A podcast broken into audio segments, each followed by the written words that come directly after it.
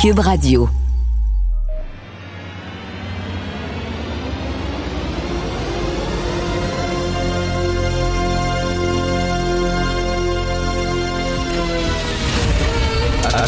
Attention, cette émission est laissée à la discrétion de l'auditeur. Les propos et les opinions peuvent choquer. Peuvent choquer. Oreilles sensibles s'abstenir. Richard Martineau. Martino. Un animateur pas comme les autres. Richard Martineau. Cube Radio. Bonjour, bon jeudi, merci d'écouter Cube Radio. Bien sûr, on va parler de la fusillade aux États-Unis, une autre, hein, veut dire, euh, bon, on n'est pas surpris personne, mais tout d'abord, quelques mots, la Toronto Metropolitan University, c'est une grosse université à Toronto, il y a 74 étudiants en droit. OK, les étudiants en droit, pas en sociologie, pas en sciences molles, en droit, le respect des lois, la neutralité, etc qui ont publié un texte en disant qu'Israël n'est pas un pays, c'est un, c'est seulement, on a accolé le nom de pays à ce qui est finalement un regroupement de colonialistes islamophobes euh, et vraiment c'est n'importe quoi. Puis on rend euh, Israël responsable des attaques du Hamas qui ont fait 1400 victimes. Et là, euh, l'université euh, métropolitaine de Toronto euh, s'est dissociée totalement de ces étudiants-là en disant, écoutez, ça ne représente absolument pas l'opinion de l'université ni de ses professeurs, mais reste quand même, ils ont étudié là, là. La pomme ne tombe jamais très loin de l'arbre. Ils ont étudié là. S'ils ont ces idées-là, ben quel genre d'idées circulent dans ces universités-là et surtout dans les départements de droit? Comment ça se fait des gens qui sont à l'université et on, devrait se dire que ces gens-là sont plus allumés que la majorité des ours? Hein? Ils sont à l'université en droit. C'est pas n'importe quoi. Comment ça qu'ils ont des idées comme ça? Qu'est-ce qui se passe dans une université? On dirait que ce sont des usines à idéologie. Euh, c'est bien beau que le Toronto Metropolitan University dénonce ces étudiants-là et prenne leur distance, mais il faudrait qu'ils regardent un peu qu'est-ce qui est enseigné exactement dans leur cours. On va rejoindre tout de suite Félix Séguin qui est à Lewinston dans le Maine. Félix, salut. Oui, bonjour Richard. Écoute, c'est tout à côté. J'ai lu, c'est à 36 000 de Portland. Portland est une ville que je connais bien. Beaucoup de Québécois sont allés à Portland. C'est une destination de foodies dans le Maine, une petite ville tranquille. Tu sais, quand, quand on entend parler de fusillade, on pense au Texas, on pense, bon, en Floride, mettons, mais on, on pense pas au Maine. Il me semble qu'il y a un endroit qui, qui est tranquille aux États-Unis, c'est bien le Maine. Oui, ben justement, pour, pour les Québécois, le Maine, c'est souvent, sont souvent les vacances. Euh, pour euh, pour nos ancêtres, d'ailleurs, le Maine euh, a été souvent Lewiston, particulièrement une occasion de se refaire une vie au sud de la frontière. Hein. On se rappelle de la grande démobilisation des usines de textiles, notamment, qui sont installées aux États-Unis plutôt qu'au Canada, qui ont fait en sorte que Lewiston est maintenant, dans le Maine, une, une des villes euh, les plus francophiles de Nouvelle-Angleterre. Alors, non, on ne pense pas à ça et les habitants du Maine, quand ils euh, pensent à leur propre État, ben, ils pensent aussi à la chasse, la pêche, mais pas certainement à cette fusillade qui a fait, euh, jusqu'à maintenant, là, les derniers bilans, Richard, c'est assez rare, je dirais, on a on n'a pas vraiment de bilan exact encore, mais c'est entre 16 et 22 morts, dépendamment quels médias on consulte. Il va y avoir un point de presse à 10h30 ce matin. Ce qu'on sait, c'est que l'homme euh, qui a fait euh, éruption là, dans, un, dans un restaurant de Winston, une ville de 36 000 habitants, est un ex-militaire, membre de la réserve, diagnostiqué pour des problèmes de santé mentaux, a fait des séjours, en, aurait fait des séjours en psychiatrie, devrais-je dire, cet été. Et euh, vers 19h15, ben, il s'est présenté dans un dans un centre de distribution là, euh, de Walmart. Ensuite, il s'est présenté dans un restaurant, une dizaine de minutes de voiture de là. Euh, il est rentré, il a commencé à tirer, a affirmé la, propriétaire de l'établissement. Alors, euh, dit d'ailleurs c'est encore un cauchemar, c'est sûr, mais c'est pas fini. C'est pas tout ce qu'il a fait. Alors, après ça, euh, il a continué à tirer. Et là, on a publié sa photo. Sa photo est un peu partout. Il est Écoute, il est en, il est en cavale et je, suis à Lewiston présentement. Je suis avec Yves Poirier. Euh, on est arrivé il y a cinq minutes. On est parti hmm. très tôt ce matin. Euh, une partie de là a l'air vraiment laissé par ses habitants parce que, bien sûr, les consignes, les premières consignes de, au public, rester chez eux, barrer ses portes. Euh, écoute, Félix, ce qui est difficilement compréhensible, c'est tu le dis, là, il y a eu euh, des fusillades dans deux endroits différents, puis il s'est passé de 10 minutes en auto. Comment se fait le gars, il a pu tirer dans le tas, sauter dans son char, rouler pendant 10 minutes, puis après ça, faire une autre fusillade avec d'autres victimes sans être arrêté par la police? Oui, il a, il a fait hein? beaucoup, beaucoup de kilométrage entre euh, ses premières victimes et entre euh, le moment où il a abandonné sa voiture, pense-t-on. Euh, c'est difficile à comprendre, je sais. Il faut peut-être miser aussi sur le fait que le suspect, qui s'appelle Robert Cart, on ne l'a pas nommé encore, une personne qui est née en 1980, ben, possède des aptitudes pour peut-être échapper aux forces de l'ordre hmm. plus que toi et moi, Richard c'est un ancien militaire, comme on disait, membre de la réserve.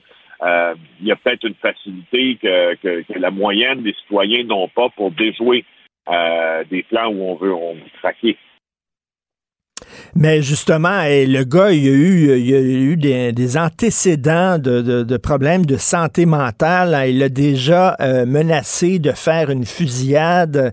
Euh, puis on se demande comment ça se fait qu'un gars comme ça, euh, qui a un historique de problèmes de santé mentale, pouvait être encore en possession d'armes à feu. Écoute, c'est toute la, la question de c'est trop facile d'avoir accès à des armes à feu aux États-Unis.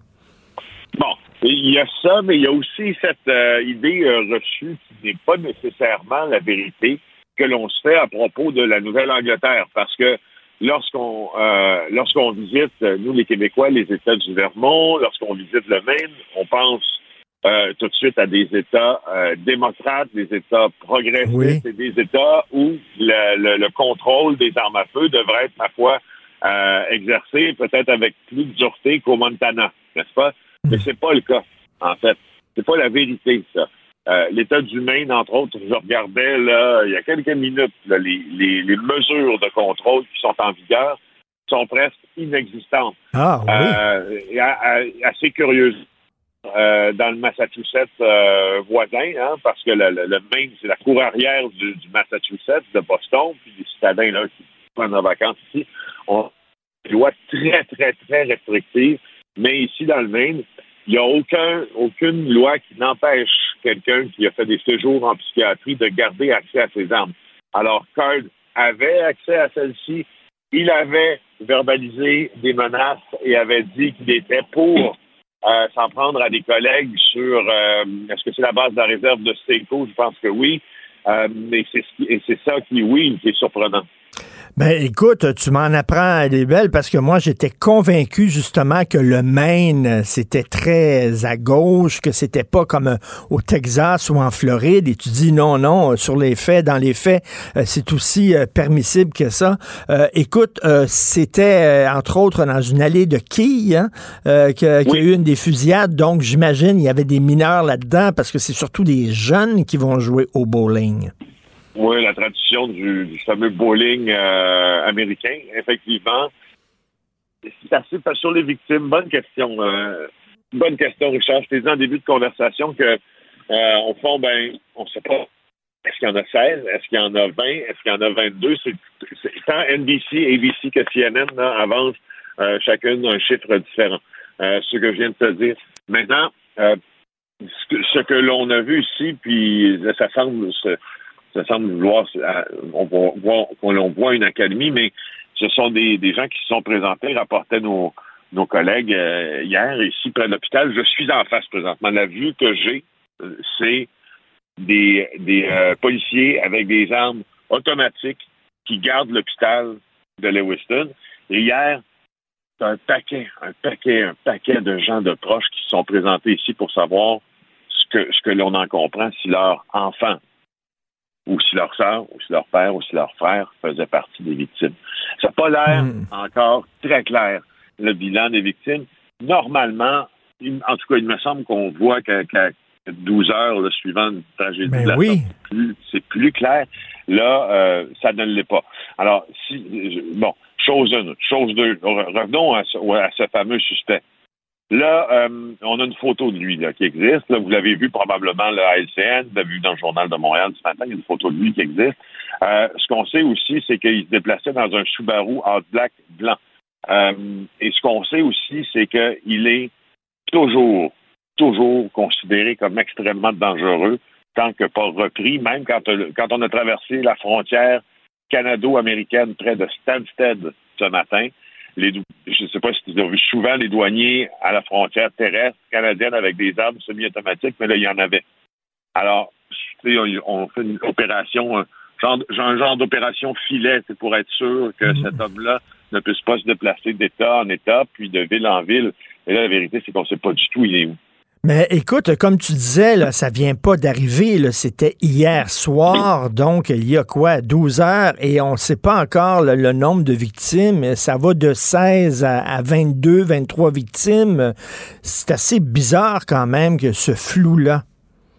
Ben oui, oublie pas, oublie pas que parmi ces pas parmi ces ben oui, parmi ces victimes, il y a aussi 50 à 60 blessés dont les états de santé vraiment évolué changer au cours de, la journée, puis des, des du week-end, la semaine à venir.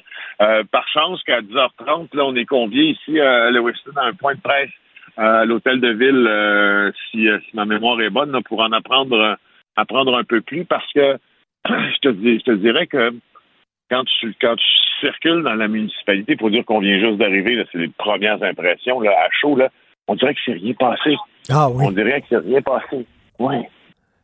Euh, écoute, euh, Félix, un peu plus tard dans l'émission, je vais recevoir euh, le coroner qui a eu des mots extrêmement durs envers la SQ et toute l'enquête pour retrouver la petite Nora et la petite Romy Carpentier.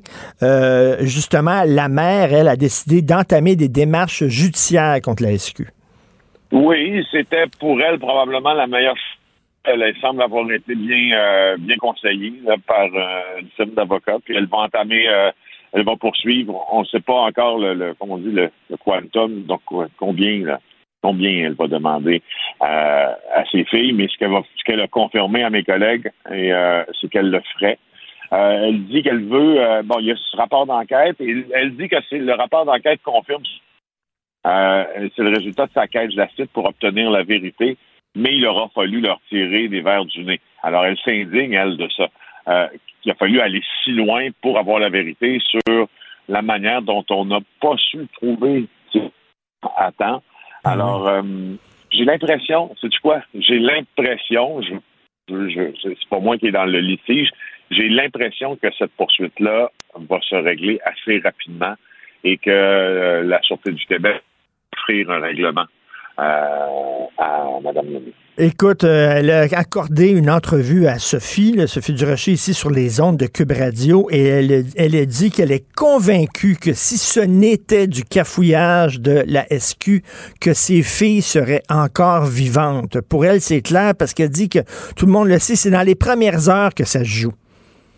Ben oui, ben oui, tout à fait. Ce que le coroner nous a dit, là, d'ailleurs, c'est que, au fond, puis la SQ, on n'est pas nécessaire, il n'y a aucun service de police, il n'y a aucune organisation qui est nécessairement liée à mettre en application euh, les mesures euh, d'un coroner. Mais ce que je te confirme de, très bonnes sources, c'est que ça va être mis en application et très, très, très rapidement.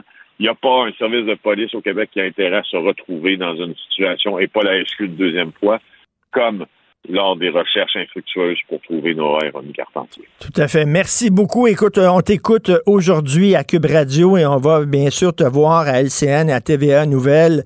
Donc, Félix Séguin avec Yves Poirier qui sont à Lewinson. Bonne journée, Félix. Merci. Merci. Bonne journée, Félix Séguin, bureau d'enquête. Avis à la gauche. Ben oui, on le sait. Martineau, ça n'a pas de bon sens comme il est bon. Vous écoutez Martino. Cube, Radio. Cube Radio. Cube Radio. En direct à LCN. 8h45, on va rejoindre Richard Martineau à Cube Radio. Salut Richard.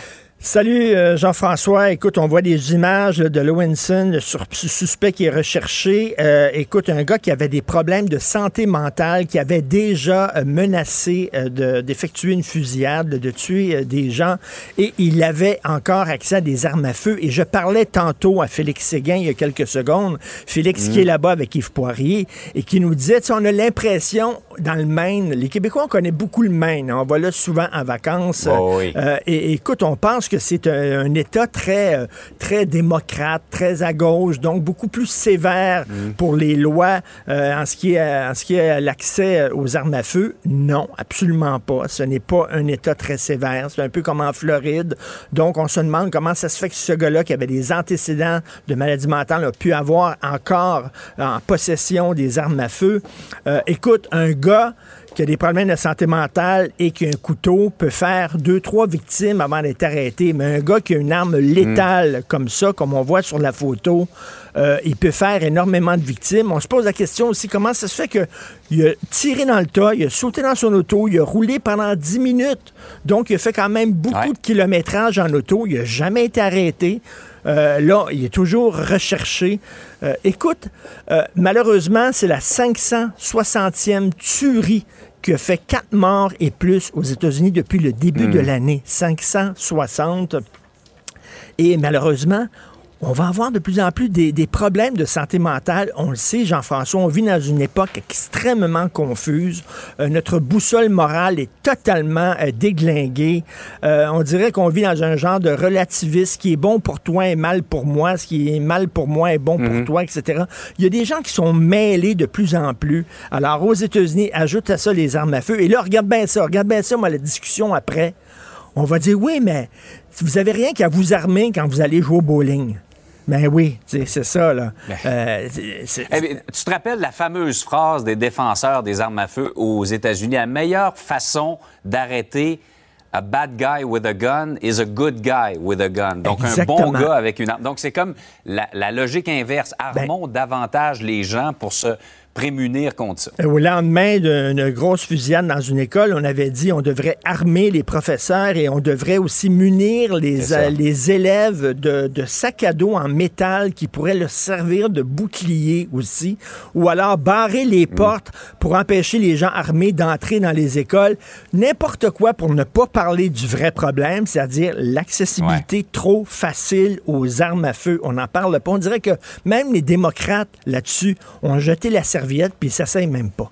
Donc, euh, une autre fusillade. On ne se fait même pas d'illusion, ça changera absolument rien qu'il y ait 16 ou 22 morts ou qui s'en ajoutent là, au bilan qu'on a euh, présentement, euh, on se fait pas tellement d'illusions. Tout à fait. Richard, rapidement, euh, il y a des pays qui sont choqués contre le Québec parce qu'on courtise leur personnel en santé. Ben c'est ça, on n'aime pas ça, nous autres, quand on forme des infirmières, puis elles s'en vont, on lève les feuilles, puis s'en vont en Suisse. Mmh. Là, c'est, on s'en qu'on fait ça, on va courtiser le personnel de santé dans certains pays. Et là, les ambassadeurs du Maroc et du, du Bénin, du Maroc et du Bénin, ouais, qui ont dit, écoutez, là, euh, time out, comme on dit, pouvez-vous, s'il vous plaît, nous demander la permission avant de venir recruter notre monde? Tu sais, avant, là, l'exploitation des pays du tiers-monde ou les pays émergents, comme on dit, c'est qu'on se pointait là-bas, on pompait leurs ressources naturelles, leur bois, leurs métaux précieux, on leur laissait un sac de pinottes, puis on revenait chez nous. Là, maintenant, c'est pas ça. C'est qu'on pompe leur élite qu'eux autres ont formée. Ils en ont besoin, ils ont des problèmes de pauvreté, de tremblement de terre, etc et on va siphonner euh, leur, personnel en santé. Donc, eux disent, s'il vous plaît, il n'y a pas de problème que vous pouvez faire ça, que vous faites ça, mais pouvez-vous nous demander la permission avant d'entrer puis de courtiser notre monde? Effectivement. Euh, Richard, passe une très belle journée. Excellente journée tout le monde. Bye. Martino. Pour l'instant, nos avocats nous disent que tout est beau.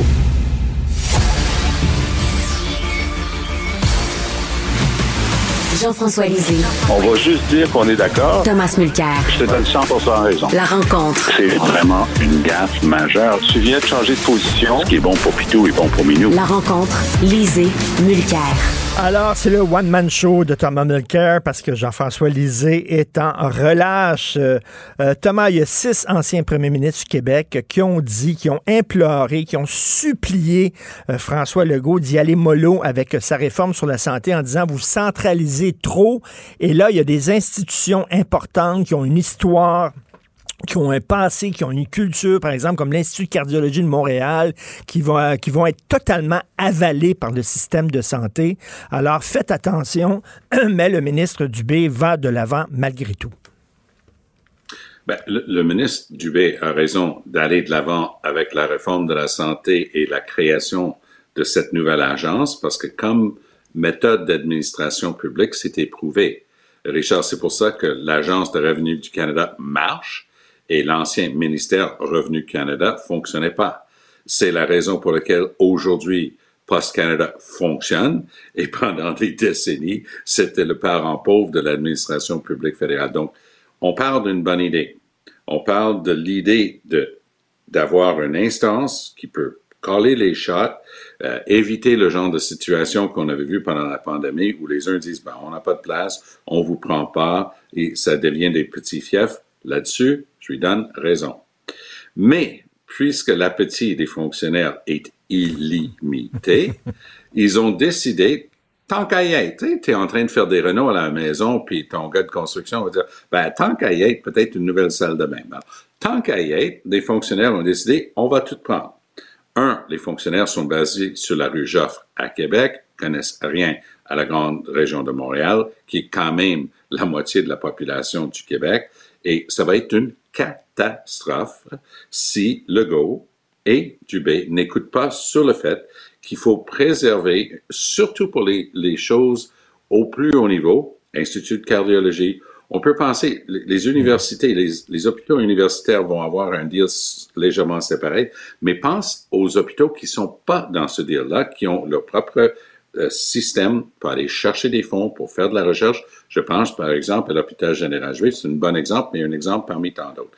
Donc, dans le but d'endiguer un problème réel au sein du système, ils sont en train de prêcher et par l'excès et ils s'en prennent, et Richard, je vais faire une drôle de comparaison, mais ils s'en prennent à l'excellence. Et pourquoi j'utilise le mot excellence? Parce que quand on a vu tous les, trucs qu'ils ont sortis contre les universités anglophones, faut les réduire, faut faire ci. Euh, excuse-moi, là, si, tu as déjà regardé la liste de cette année-là, là, euh, l'Université McGill, ça amène énormément de richesses, d'expertise, de compétences à Montréal et au Québec. Et tu es en train de t'attaquer à ça. Pourquoi? Et ce qui est intéressant, vu que c'était compliqué, ça a pris à peu près deux semaines pour que tout le monde fasse l'analyse des chiffres, ce que le gouvernement racontait. Puis encore un bon papier dans le journal La Presse aujourd'hui par euh, Vincent Brousseau-Pouliot. Il dit, c'est un paquet de bullshit ce que, ce que le gars a raconté. Donc, je pense que la nouvelle devise de la CAQ, c'est pourquoi prôner l'excellence? La médiocrité a bien meilleur goût. Écoute, il euh, y a des gens qui euh, bon, se posent des questions en disant ces six anciens premiers ministres-là, euh, c'est des gens qui frayent avec du monde de pouvoir, qui siègent sur des conseils d'administration, d'administration, de, grands instituts, etc. Ils sont-ils en train de protéger leur chum? Parce que la réforme, on dit on va se débarrasser des conseils d'administration de ces grands organismes-là, on va les avaler totalement dans la machine. Et là, bon, autres sortent en disant touchez pas conseil d'administration. C'est-tu parce qu'ils fréquentent ces gens-là puis ils protègent leurs chums euh, qui, qui, ont des gros postes dans ces instituts-là? Je ne sais pas qui seraient les chums. parce que la plupart de ces gens-là travaillent euh, au sein de ces instances-là, puis leurs euh, différentes, les instituts de recherche, les fondations, et ainsi de suite, c'est du bénévolat. Et il faut jamais laisser un bon geste impuni, je crois, au Québec, parce que on commence à détecter que vu que les gens se connaissent et ils siègent, ça doit être une sorte de conspiration, tout ça, contre le go. C'est pour pleurer euh, de, de, de, de, bêtises de, faire ces liens-là. Je te souhaite pas pour des raisons graves, mais si tu as l'occasion d'aller dans l'hôpital Sainte-Justine, revu, corrigé, reconstruit avec une nouvelle aile vraiment top en Amérique du Nord, tu remarquerais que le nom de ces mêmes familles se retrouve là pour le nommer, la famille Desjardins, des mécènes ont donné énormément. Donc, il y a des gens qui disent, ah, et c'est le grand moment Family Prix. Ah ah! Il y a des gens de tel bureau d'avocat, puis ah! Ils siègent ensemble, puis ils se connaissent par tel truc. Donc, ça doit être une conspiration contre le go. Allô? Est-ce que ça peut être des gens qui disent que le Québec et Montréal, si on veut, Richard, si on veut garder la personne qui va finir premier en médecine cette année à l'Université de Sherbrooke, à Laval, à l'Université de Montréal ou à McGill, va se faire offrir dix fois plus pour aller à Austin au Texas ou à Los Angeles ou à Philadelphie parce que ça vaut ça un premier de classe en médecine dans tel ou tel domaine de spécialité. Si on n'a pas la capacité de retenir cette expertise-là, ça va être du grand caquisme mur à mur, c'est-à-dire de la médiocrité. Les meilleurs vont sacrer leur camp. Alors, il faut avoir une vision de ça, mais Legault, on dirait que depuis qu'il a reçu son coup de poing du Parti québécois dans Jean Talon, il appuie sur tous les boutons, il dit non à tout le monde, il s'entête et il signe. Écoute, pour les réformes du système de santé, on dirait que c'est un catch-22. Damn if you do, damn if you comme on dit en anglais. Regarde bien ça, euh, euh, Tom. Si tu centralises trop, t'enlèves une souplesse et une marge de manœuvre aux hôpitaux en bas, aux organismes en bas qui ne peuvent pas réagir aussi rapidement. Mais si tu décentralises trop, alors, en haut, lorsqu'ils prennent une décision, eh bien, en bas, ça ne suit pas parce que c'est trop décentralisé. On dirait qu'un ou l'autre, il y a des problèmes. C'est une.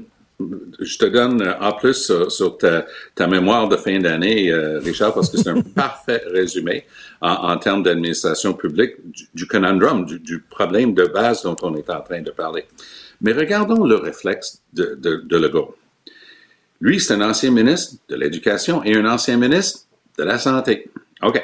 Il arrive, Premier ministre, bon mandat, majorité.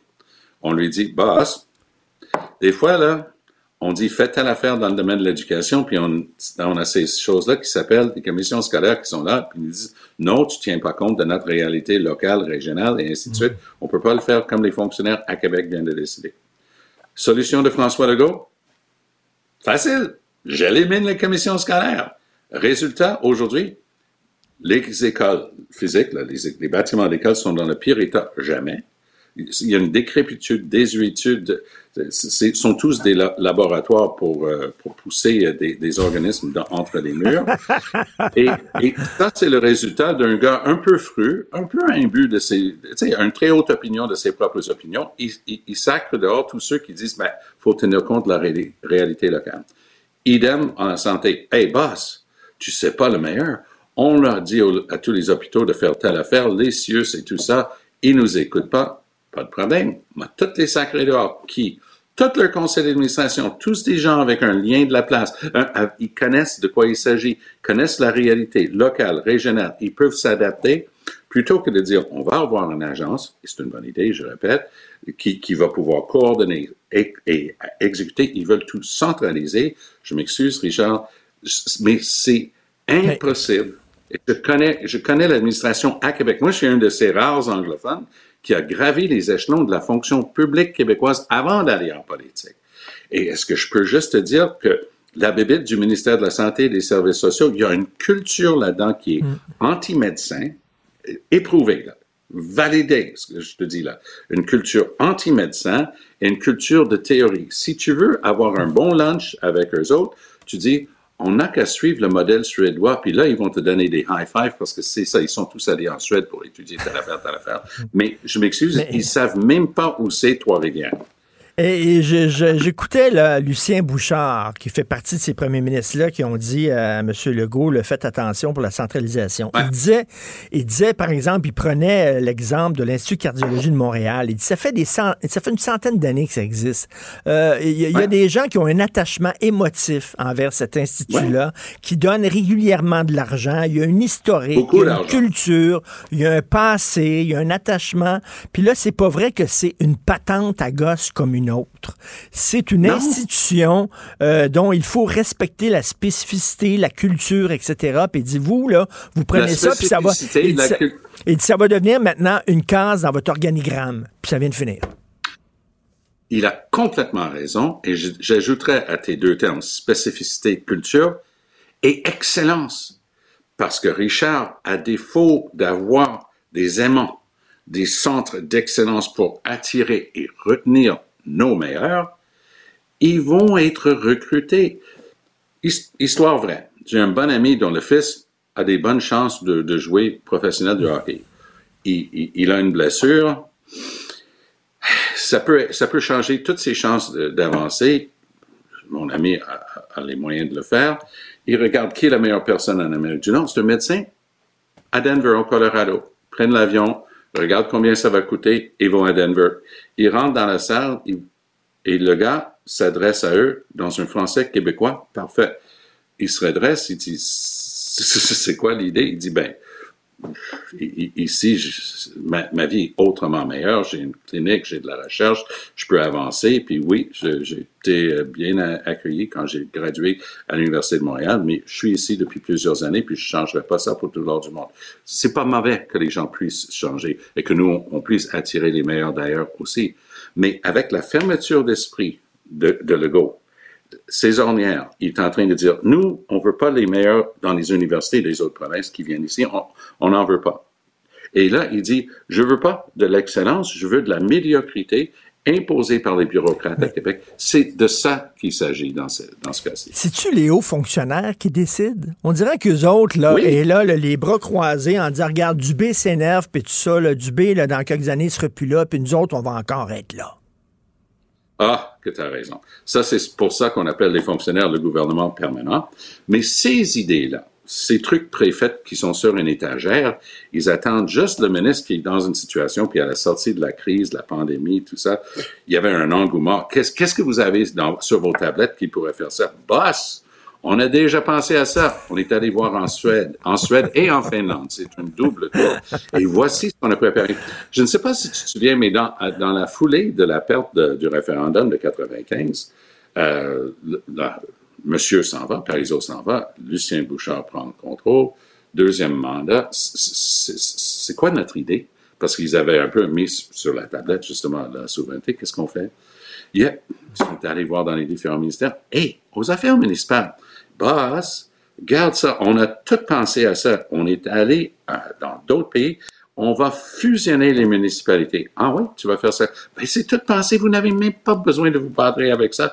On a, alors, Louise Harel s'en va avec ça, fait tomber toutes sortes de meubles partout, commence des guéguerres entre. Vous ne tenez pas compte, vous ne comprenez rien. C'était les mêmes styles de fonctionnaires basés à Québec qui dictaient pour plein de régions qui n'avaient rien à voir. Donc, ça prend juste un ministre assez ouvert et assez le dos contre le mur par son premier ministre et une situation comme une pandémie pour dire j'ai besoin de quelque chose de gros et les fonctionnaires sont toujours là pour rendre service, tout bouleverser et ça va être la énième réforme ratée au cours des 40 dernières années au Québec. Et Tom, à 9h20, autour de 9h20, je reçois Gaétan Barrette et lui doit rire dans sa barbe parce que, tu sais, on l'a euh, accusé de trop vouloir centraliser et là, c'est exactement ce que François Legault est en train de faire. Il doit rigoler, lui. Oui, puis tu peux quand même taquiner mon ami euh, parce que lui et moi, on est en couple les vendredis, on fait l'émission, le, bilan depuis un bon bout de temps ensemble le vendredi. Mais comme François Legault, Gaétan Barrette s'est découvert un petit élan Che Guevara. Je savais pas, je sais pas si tu sais, mais tous les deux sont des socialistes des rouges de chez rouges, parce que eux, ils sont en train de railler contre les élites tu comprends? Les élites qui, qui, refusent tout changement dans leurs prérogatives et leurs privilèges.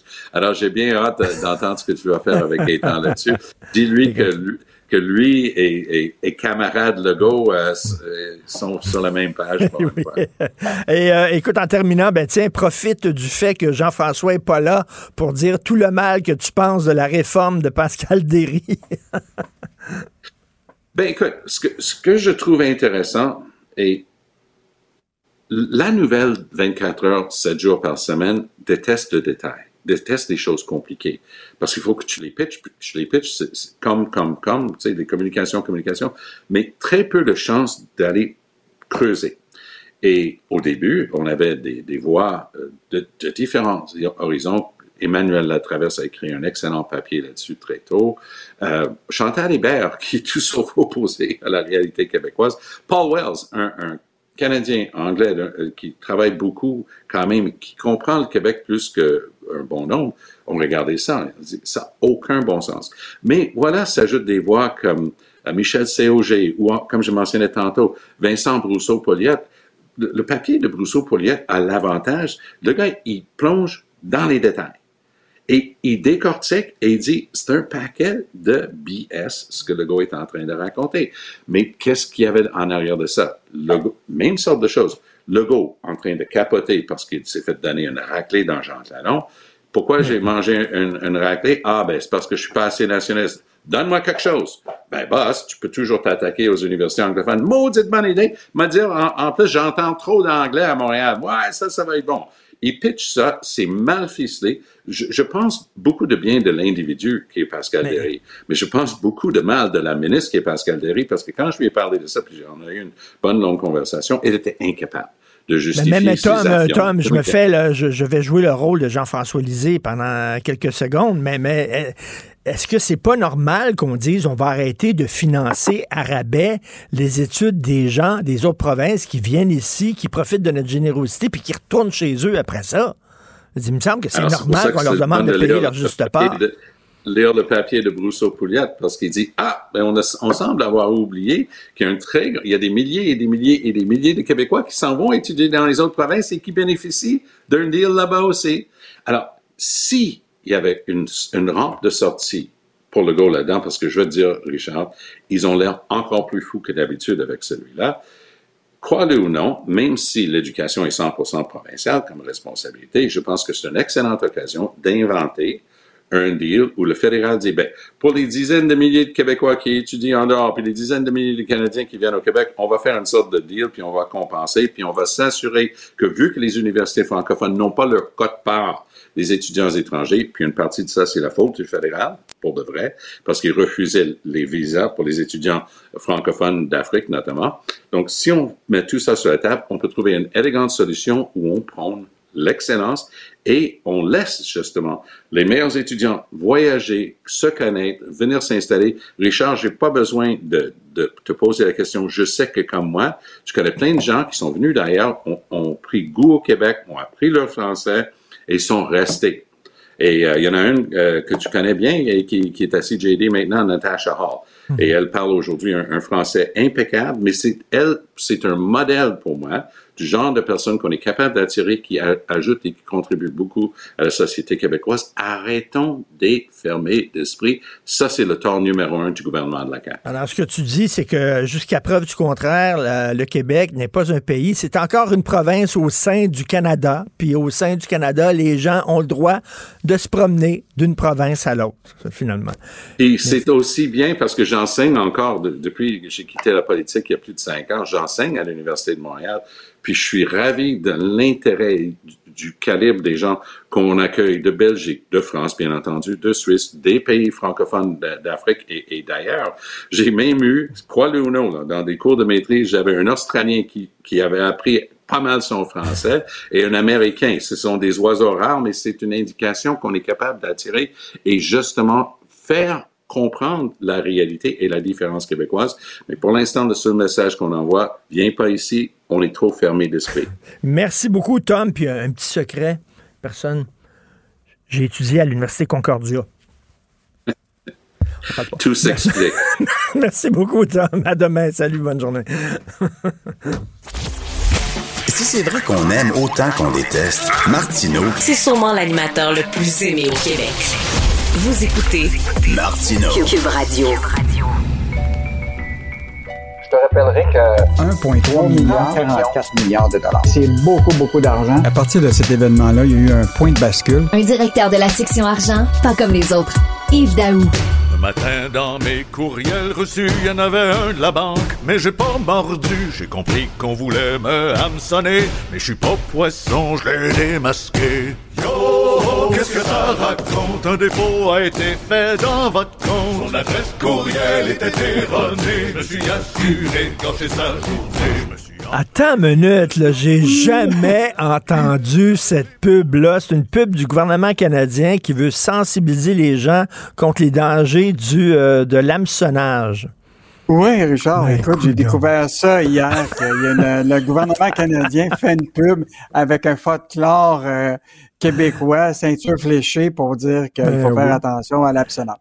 Écoute, Richard, je vais te reparler du dossier de la Banque nationale. Euh, donc, euh, on a fait un suivi. Tu, juste te rappeler, là, tu te rappelles, il y a 10 clients de la Banque nationale, beaucoup des entreprises, qui se sont fait frauder de l'argent dans leur compte par des cyberattaqueurs qui avaient été s'insérer dans leur système, puis s'était fait faire des virements automatiques, tu comprends-tu, d'argent. Donc, il avait vidé le compte des clients. Il y en a des clients jusqu'à 250 000.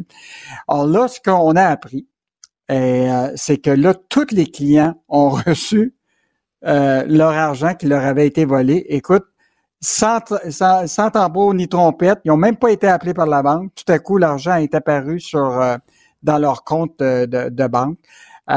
et en plus, ils n'ont pas eu de communication sur euh, c'est quoi qui s'est passé, euh, est-ce que c'est quoi qu'il faut résoudre, etc. Donc, aucune explication. Mais là, les gens, ils se disent, mais écoute, moi, là, je suis encore inquiet, mais pas juste ça, c'est que moi, là, j'ai passé des heures, ça m'a occasionné beaucoup de problèmes. Et là, ils, veulent aussi des dédommagements. Alors, il y a un gars, Stéphane Lassard, là, qui est propriétaire de MAR Optimisation en Beauce, là, il a déposé une mise en demeure à la banque pour euh, pas aller au-delà, puis il demande un dédommagement de plus de 100 000 au-delà de l'argent qui lui a été euh, retrouvé. Lui, là, non, il, écoute, il avait perdu presque 250 000 dans l'initiative. Donc, tu vois très, très bien que dans l'ordre des choses, tu te rappelles, au 1er septembre, il y a 10 clients qui se font euh, arnaquer leur argent. Écoute, la misère à, contacter la banque. La banque ne répond rien. Et là, au mois d'octobre, au moment où ce que les médias sortent, tout à coup, là, gestion de crise à la Banque nationale, ils sortent, ils s'excusent, euh, ils disent qu'ils vont, euh, euh, dans le fond, remettre l'argent aux gens au cours de la semaine, ce qui était, ce qui était fait. Alors, mettons, c'est une, une, bonne affaire. Mais les gens ont vécu des situations très difficiles puisque, tu sais, ils ont passé des heures à essayer de régler les problèmes. il y a eu des cas où ils n'ont pas été capables de payer des fournisseurs. Donc là, tu vois très bien qu'au-delà de retourner l'argent, ils veulent aider dommages.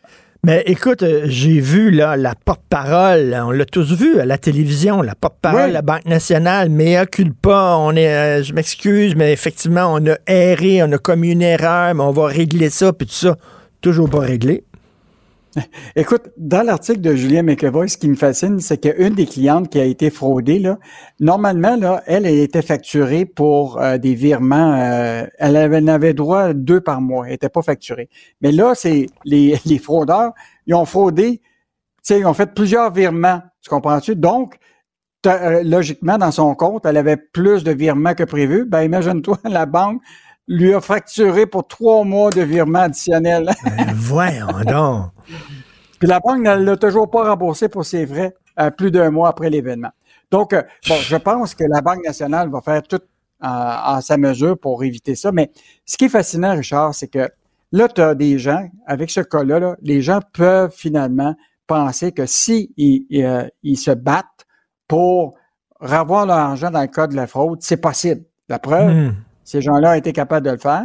Et donc, c'est un message, dans le fond, auprès des, clients qui se font hmm. frauder, qu'il est toujours possible de se faire rembourser. Mais de l'autre côté, au niveau des banques, je peux te dire que l'exemple de la Banque nationale va peut-être inquiéter d'autres banques. Parce que là, si tu es obligé de remettre l'argent dans les comptes des clients à partir d'une fraude, ben, comme il y en a de plus en plus, ça risque de coûter cher aux banques. Mais en plus, il y a des gens qui vont demander des dédommagements.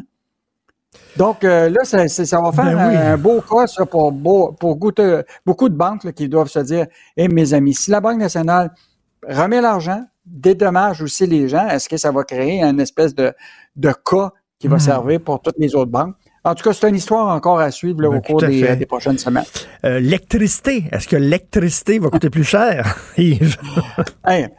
Richard, ça, c'est vraiment une bonne histoire que effectivement que Radio-Canada a sorti. Là. Euh, le PDG euh, d'Hydro-Québec, M. Sabia, tu sais qu'il est en poste depuis le 1er août. Même officiellement, il était un 1er août, mais il est même rentré au mois de juillet pour pouvoir préparer toute cette stratégie. On avait sorti justement la lettre qu'il avait envoyée à l'époque à tous les employés en disant, là, voici mes cinq priorités.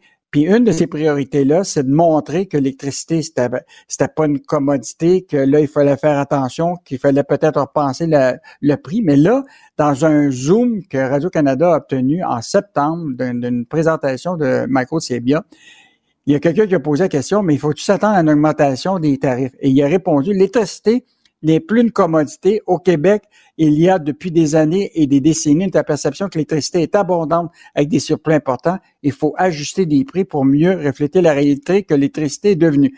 Et là, évidemment, ça a fait sursauter tout le monde au, à, Québec. Et là, le, d'abord, le ministre euh, Fitzgibbon a dit, ben là, écoute, il y a la loi actuellement qui fait en sorte que l'électricité va augmenter seulement de 3 jusqu'au 31 mars 2025. Après ça, ça va être la régie de l'énergie qui va fixer le, prix. Sauf que là, ce qui est intéressant, c'est Fitzgibbon a comme dit, ben, ben après ça, là, on verra s'il faut l'augmenter plus que, que 3 Mais là, François Legault, qui a été euh, interpellé par ça, et il dit qu'il a rencontré lundi euh, Michael Sebia et il dit, j'ai mis les cartes sur table, il n'est pas question qu'on augmente plus que 3% Tu comprends-tu l'électricité? Donc, euh, tu vois, il y a une mm, espèce mm. dans le trio, là, il y a comme un. As Michael Sebia qui fait le travail, puis lui, va, probablement, il va chercher à augmenter les revenus euh, de, de, de l'État, puis s'assurer aussi qu'on va avoir de l'électricité pour tous les projets. L'autre côté, Pierre Fitzgibbon a l'air un peu d'accord avec Michael Sebia, puis M. Legault met le tampon là-dessus, puis il dit non, euh, il n'y en aura pas d'augmentation. Good cop, bad cop, comme on dit. Puis euh, Michel Gérard arrive avec de très mauvaises nouvelles aujourd'hui. Peut-être, peut-être qu'il va avoir encore une hausse du taux directeur. Ben, en fait, Richard, ce qui est fascinant avec euh, ce que Michel fait comme analyse, c'est bon, là, hier, le taux directeur, il n'y a pas eu d'augmentation. Mais qu'est-ce qui se dessine derrière tout ça? Parce que tu sais, les économistes, depuis deux ans, là, ils sont tout mêlés. là, ils disent, écoute, l'inflation, là, c'est ça, il faut se battre contre ça. Depuis 2021, ils disent, l'inflation, il faut ramener ça à 2% mais ils réussissent pas. 2021, il y avait de l'inflation. 2022, il y avait de l'inflation. Puis 2023, il y a encore de l'inflation. Fait que là, ils sont en train de jouer avec ça. Ça fait que toutes les prévisions des économistes se sont un peu trompées parce qu'ils pensaient qu'en augmentant les taux d'intérêt, ils baisseraient l'inflation, mais ça n'arrive pas. Et donc, Michel, ce qui, ce qui le fascine là-dedans, il dit, Hey, regardez bien ce qui se passe actuellement. Il dit les banques actuellement là, sont en train d'offrir tu sais, des, ce qu'on appelle des certificats euh, de des CPG, là, des certificats de, de, dépôt garantis là, à 5,50% euh, Écoute, des obligations très élevées sur 3-5 ans. Ce que ça veut dire, là, c'est que les banques anticipent déjà une hausse des taux d'intérêt parce que ce qu'ils font, c'est qu'ils vont chercher ces dépôts-là des gens qui veulent avoir un bon rendement. Tu sais, toi, là, tu regardes ton, ton, ton, portefeuille boursier, tu dis, écoute, je peux avoir garanti 6% je vais mettre mon argent là. Alors, la banque reçoit tous ces dépôts-là, et là, il utilise cet argent-là pour le prêter. Tu comprends-tu? Pour les prêts hypothécaires, pour toutes sortes de prêts auto, etc. Mais ils le font à des taux d'intérêt plus élevés. Mhm. Donc, pour eux autres, là, mhm. c'est une bonne histoire, c'est une bonne idée de, de, demander aux gens de faire des dépôts garantis parce qu'ils prennent cet argent-là pour le prêter à des taux d'intérêt plus élevés. Mhm. Et Michel, ce qu'il dit, c'est que c'est un signe indicateur que le, la, prochaine décision qui aura lieu le 6 décembre, il va certainement avoir une hausse du, taux directeur. Donc, une très bonne analyse de Michel ce matin là, sur euh, la situation économique et aussi la question des fameux euh, dépôts de certificats garantis. Très bonne analyse, mais sacrément mauvaise nouvelle avec une hausse du nouveau euh, taux directeur. Merci beaucoup, Yves. À demain. Bonne À demain. Confrontant, dérangeant, divertissant. Richard Martineau, il brave l'opinion publique depuis plus de trois décennies. Alors, il y a six anciens premiers ministres qui ont signé conjointement une lettre disant à M. Legault, vous êtes en train de trop centraliser le système de santé. Je disais ça, je disais, je me disais, il y en a un qui doit rire dans sa barbe c'est bien l'ancien ministre de la Santé qui est en Barrette, parce que lui, on l'avait accusé aussi d'être monsieur centralisateur. Puis là, maintenant, on dirait que François Legault a bu la potion du docteur Barrette. Il est avec nous, en Barrette, ancien ministre de la Santé, chroniqueur, bien sûr, euh, à l'ajoute et au bilan. Est-ce que vous riez dans votre barbe, euh, monsieur Un peu parce que ce matin, euh, on voit le résultat de la même manœuvre qui avait été faite à l'époque quand j'étais là, sauf que cette fois-ci, ça n'a pas marché. Mais là, il y a des gens qui disent oui, mais bon, les six anciens premiers ministres, ils, défendent leur chum qui euh, siège dans des conseils d'administration. C'est l'élite qui se défend entre elles. Qu'est-ce que vous en pensez de ça? Ben, c'est sûr que euh, ce que j'en pense, c'est que la lettre, là, je vais être un petit peu euh, désagréable. Je suis pas sûr qu'elle ait été bien écrite, au sens où dans la lettre, il y a des choses qui sont pas vraies, là. Il n'y a jamais été question, par exemple, comme c'est évoqué dans la lettre, que l'argent qui va être donné aux fondations va aller à Santé Québec. Euh, dans ce que moi j'ai fait et qui a été repris entièrement et amplifié par le gouvernement actuel, euh, les, les, fondations restent attachées à leur institution. L'argent va à l'institution et dépensé dans l'institution et jamais, jamais, jamais, jamais ça va à Santé Québec, au gouvernement du Québec ou quoi, nulle part ailleurs. Même dans un CIS ou un CIUS, là, ça va à l'institution. Moi, Gaëtan Barrette, je fais un don, mettons, en bon d'hôpital pour acheter un appareil au cinquième AB, ben c'est bien plate, c'est écrit dans le don de la fondation, puis il va aller là, point, il n'y a personne qui peut changer ça. Alors, quand ils sont sortis en invoquant ça, c'était pas vrai. Et là, après ça, ils ont invoqué un paquet d'autres affaires qui sont pas vraies non plus. Si tu veux, Richard, je peux te donner deux, trois exemples. Allez-y. Bon, regarde, je vais donner l'exemple. Euh, ben, un exemple bien simple. Ils disent, si les conseils d'administration nous sont juridiquement enlevés, on, ça va nuire à l'enseignement. Ben, c'est plate, là, mais l'enseignement, ça, ça relève pas du ministère de la Santé, ça relève du ministère de l'Éducation supérieure. Et l'enseignement dans un édifice qui s'appelle l'hôpital ABC, Institut cardio, Saint-Justine, CHUM, Jean Talon, Cité de la Santé, il y en a partout de l'enseignement aujourd'hui. Il y en a même en Gaspésie. Mais cet enseignement-là, c'est un contrat entre l'université et l'institution. Et le conseil d'administration n'a pas de mot à dire. C'est un contrat. Le conseil d'administration peut avoir un mot à dire si on utilise des ressources hospitalières à mauvais escient, par exemple, s'il y a un impact budgétaire. Mais normalement, il n'y en a pas. L'université envoie ses étudiants dans un immeuble qui s'appelle, mettons, l'Institut de cardiologie de Montréal. Ils vont faire des stages, puis ils ont une accréditation, une évaluation. Ils passent leur stage, ils passent pas. Mais le contrat, là, il est écrit par l'université. Il est signé par l'établissement, puis le conseil d'administration ne peut pas changer ça. Alors, deuxième chose, ça fait deux, là. Un, la levée de fonds, c'est pas vrai que ça va aller ailleurs qu'à l'institution. L'enseignement, ben non, c'est pas le conseil d'administration qui, c'est pas le ministère de la Santé, puis un éventuel Santé Québec aura pas un mot à dire là-dessus. Sauf si ça mettait un impact sur l'utilisation des ressources. OK? L'université ne peut pas arriver et dire, bloc opératoire, tu vas réserver une salle pour les résidents. Wow, wow, les L'institution a des patients soignés, là, et il vient participer, l'étudiant, mais il vient pas gérer l'hôpital. On se comprend? Hmm. Bon. Troisième élément qui est mis de l'avant, la recherche. Ben là, là j'ai des petites nouvelles pour le, grand public qui nous écoute. Là. Regarde, la recherche au Québec, là, c'est fait à plusieurs niveaux. Et la plupart du temps, à moins que ce soit euh, de la recherche clinique qui sont de, premier niveau, là, des études de dossier, ce genre de choses-là, qui sont faites par des résidents, ces affaires-là. Mais de la recherche plus fondamentale, là, le conseil d'administration, il gère pas ça. Puis Santé Québec gère jamais ça. Pourquoi? Parce que la recherche, c'est pas fait par l'administration hospitalière, c'est fait par des chercheurs. Et les chercheurs, eux autres, essaient d'en faire une carrière.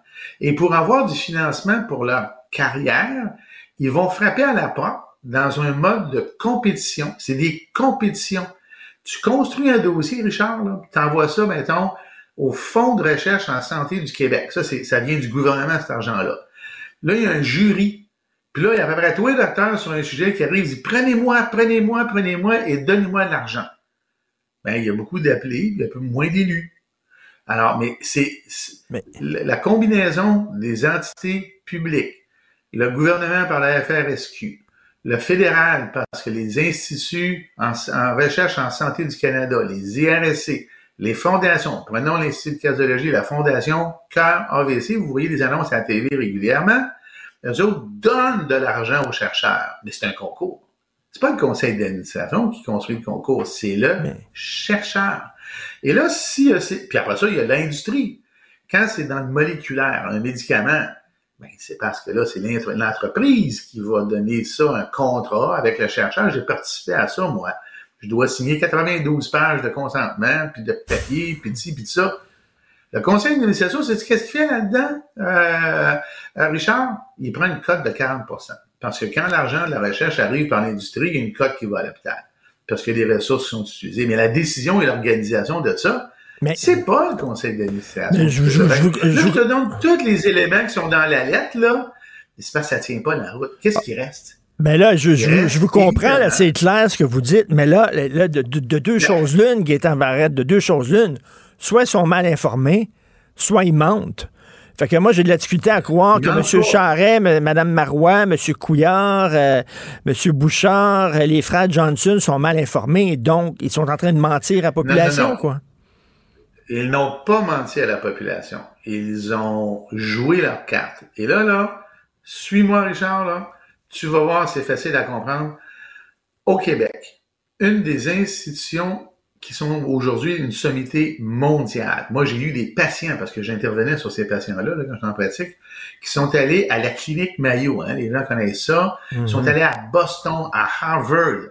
On leur a dit, pour votre maladie, là, vous êtes traité où, à Montréal? Ah, traité à Maisonneuve, ben, on n'a rien de plus à vous offrir. Retournez chez vous, ils sont des meilleurs, parmi les meilleurs au monde.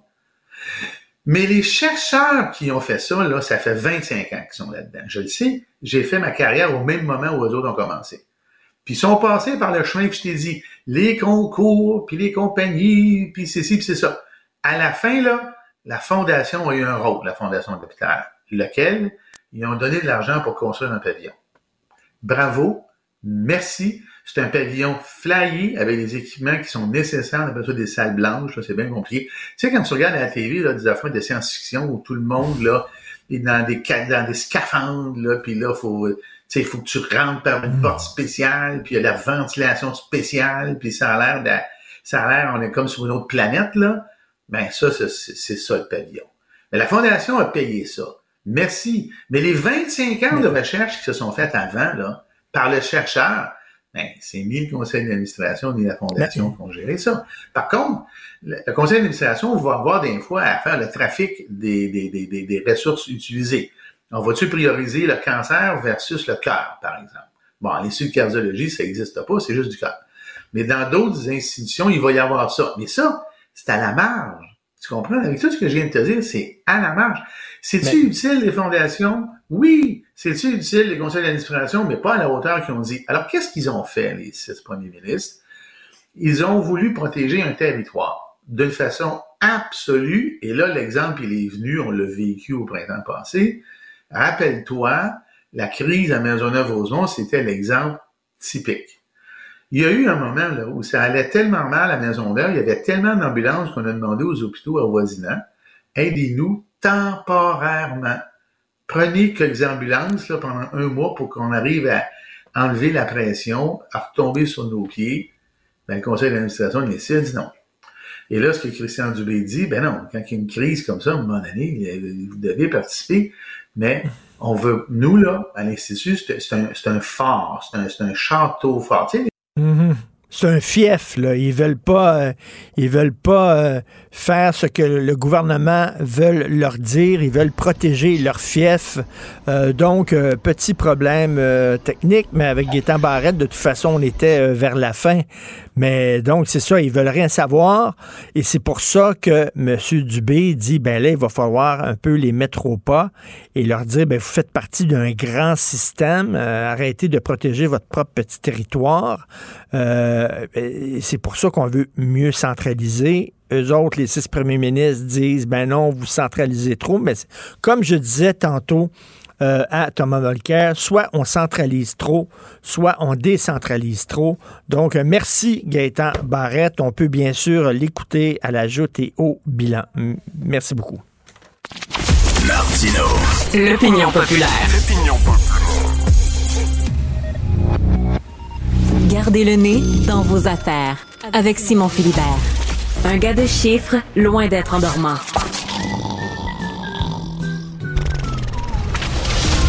Pour savoir et comprendre l'actualité économique qui touche votre portefeuille, à vos affaires, en direct sur LCN et Cube Radio, tous les jours en semaine dès 18h30 ou en tout temps en balado sur l'application Cube et le site cube.ca, section radio. Martino. Le cauchemar de tous les woke. Alors, on sait, il y a eu du cafouillage à la SQ concernant euh, l'enquête pour retrouver euh, les petites Nora et Romy euh, Carpentier. Et la mère de ces deux jeunes filles est convaincue que si ce n'était du cafouillage de la SQ, ses enfants seraient encore en vie. le coroner, maître Luc Malouin, s'est penché là-dessus et il a émis son rapport où il fait une série de recommandations à la SQ et la Sécurité du Québec, la Sûreté du Québec a dit qu'elle a accueilli favorablement les recommandations du coroner. Elle est avec nous, Maître Luc Malouin. Bonjour. Bonjour, Monsieur Martineau. Maître Malouin, je lis là, la liste de recommandations que vous avez faites à la SQ et j'avoue que je tombe un peu en bas de ma chaise, Maître Malouin, parce qu'il y a des choses qui me semblent tellement aller de soi, qui me semblent tellement, voyons donc, là, vous dites, il faut rappeler à tous les officiers, enquêteurs et policiers l'importance de toujours considérer la disparition d'un enfant de moins de 13 ans comme le pire des scénarios, qu'ils agissent en conséquence. Ben oui. Et là, vous dites, il faut équiper les véhicules et les policiers de la technologie nécessaire au partage commun de l'information recueillie lors d'une opération policière. Ça tombe sous le sens. Est-ce qu'on a besoin d'un coroner pour leur dire, hey, là, mais ben, prenez une technologie pour pouvoir partager les informations? C'est incroyable quand même. Ben, écoutez, euh, comme coroner, on se doit de protéger la vie humaine.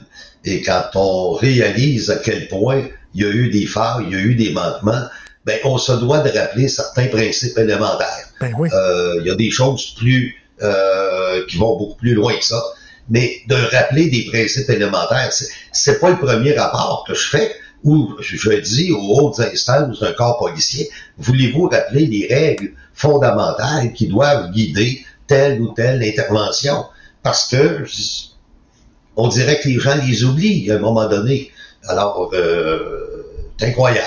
Et quant aux techniques pour partager, euh, comme j'ai dit hier euh, en point de presse, la, Sûreté du Québec fonctionne encore comme en 1960, en, en promenant des dossiers papier euh, d'un patrouilleur à l'autre et euh, d'un patrouilleur à l'enquêteur, puis d'un enquêteur à son superviseur.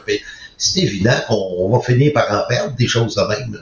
Écoutez, c'est comme le système de santé où on fonctionne encore avec des fax. On se dit, on est en 2023, dit Jamais je croirais que euh, les véhicules ne sont pas, et les bureaux des, des inspecteurs sont pas équipés de, de, de technologies qui leur permettent de partager rapidement les informations qu'ils ont. Ben, effectivement, écoutez, des véhicules, ils n'ont aucun moyen dans le véhicule pour partager. Le patrouilleur qui est sur les lieux d'un accident, qui prend un paquet de déclarations, ben, il doit mettre ça dans une belle fiche papier, là, euh, comme on faisait euh, il y a 40 ans, il y a 50 ans, il y a 60 ans. Puis il prend la fiche papier, puis il la donne euh, à l'enquêteur, qui lui va la remettre à son chef, puis c'est le même que ça marche. Euh, c'est pas mieux que dans les hôpitaux, là, pour reprendre votre parallèle. Non, non, ben, écoutez, c'est incroyable. Il n'y a, personne en haut à la SQ qui a dit ça n'a pas de maudit bon sens qu'on fonctionne comme ça. Et euh, euh, je dis ça prend un coroner. Ben, vous avez fait un excellent travail. heureusement que vous êtes là pour leur rappeler, mais ils ont-tu vraiment besoin d'un coroner pour leur dire Hey, ça serait peut-être une bonne idée que vous partagez des renseignements? Hey, écoutez, euh, le constat, c'est qu'ils ne l'ont pas fait. Moi, ma job, c'est Dieu dire. Vous ne l'avez pas fait. Maintenant, euh, apprenez à le faire, puis faites-le de la bonne façon. Euh, incroyable, mais vrai. Écoutez, la, mère de Nora Romy, elle était en entrevue ici à Cube Radio hier et elle est convaincue que ses filles seraient encore vivantes si ce n'était du cafouillage de parce qu'elle dit, c'est on le sait, c'est dans les premières heures que ça se joue. Est-ce que vous êtes d'accord avec elle? Ben, comme j'ai écrit dans mon rapport, euh, l'expérience me dicte d'être très prudent. Hmm. Oui, on aurait maximisé les chances de les retrouver vivantes. Euh, cependant, comment aurait réagi M. Carpentier s'il avait vu arriver euh, un paquet de monde à sa recherche? Est-ce qu'il aurait précipité son geste? Est-ce qu'il aurait partis en fuite? On ne sait pas. Alors, oui, c'est possible, mais c'est possible que non aussi. Alors, je pense qu'il faut être très prudent avec ça. OK. Dans, euh, vos recommandations, je reviens encore là, là-dessus, euh, mettre en place un poste de commandement unifié dès le début d'une opération de recherche terrestre. C'est-à-dire que, bon, là, il va y avoir des gens sur le terrain, mettre en place un poste de commandement qui va gérer ça. Non, non, je, j'ai pas étudié en police, en police, moi, en technique policière, mais j'ai vu une couple d'épisodes de Manix puis de Colombo. Il me semble que, me semble qu'on fait ça. Et là, vous dites euh, euh, et, euh, rédiger tous les registres des opérations, tant pour le travail en enquête que pour la recherche. En, fait, que, que, les gens sur le terrain qui font la recherche, aussi que ce qu'ils découvrent, puissent l'information puisse être envoyée rapidement aux enquêteurs. On dirait qu'on a une police qui fonctionne comme des années 50. Ça n'a pas de bon ben sens. Oui, M. Martineau, il y a deux choses. Euh, dans un dossier comme celui-là, vous avez le poste de commandement enquête puis le poste de commandement recherche. Mais il faut que les deux travaillent ensemble. Alors, quand je parle, quand je parle d'un poste de commandement unifié, ben, il faut que tout ça soit à mes places, qu'il y ait des gens de la recherche puis des gens des enquêtes qui partagent les informations et euh, l'autre recommandation, pourquoi elle est faite, ben c'est parce que les registres d'opération étaient incomplets puis manquants, euh, simplement. Euh, alors que c'est essentiel d'avoir des registres d'opération pour être capable de dire voici ce qu'on a fait étape par étape. Mais quand vous faites votre recherche, là, votre enquête, maître Malouin, avant de rédiger votre rapport, puis vous tombez, là, vous vous rendez compte qu'il y a des manques élémentaire comme ça, vous devez vous arracher les cheveux en disant ben voyons donc. Ben oui. On se dit ben voyons donc, puis maintenant, ben, on va travailler pour plus que ça arrive. C'est ça mon rôle. C'est, euh, puis, vous savez, les coronaires, quand on fait des recommandations, euh, c'est justement parce qu'il y a des choses souvent élémentaires qui ont été manquées. Il y a, il y a souvent euh, des oublis faits par des personnes qui sont toutes de bonne foi. Là. Faut, faut, faut comprendre qu'il n'y a personne de mauvaise foi là-dedans, mais dans le feu de l'action, ben, on oublie certaines règles fondamentales, certains principes fondamentaux. C'est dans tous les domaines. Et là, est-ce qu'il va y avoir des suivis? On a l'impression des fois que les coronaires, les coronaires comme vous, vous faites un travail euh, de façon diligente, vous arrivez avec un beau rapport, puis là, qu'on dépose le rapport, puis après ça, ça tombe dans le crack puis il n'y a pas vraiment de suivi. Est-ce qu'il va y avoir un suivi, ça, pour dire, bon, OK, la, SQ accueille favorablement le rapport du coroner, ben, est-ce qu'ils vont, euh, est-ce qu'on va voir dans quelques années si effectivement ils ont, ils ont appliqué vos recommandations? Euh, depuis novembre 2022, il y a une nouvelle euh, disposition de la loi qui fait en sorte que la Sûreté du Québec a l'obligation de revenir au coroner en chef pour dire est-ce que euh, les recommandations ont été appliquées, oui ou non? Euh, tout ça va être mis sur Internet, sur le site du bureau du coroner, pour voir euh, qu'est-ce qui a été fait. Et moi, je compte sur l'aide des journalistes parce que je pense qu'on a besoin de votre travail pour continuer le suivi.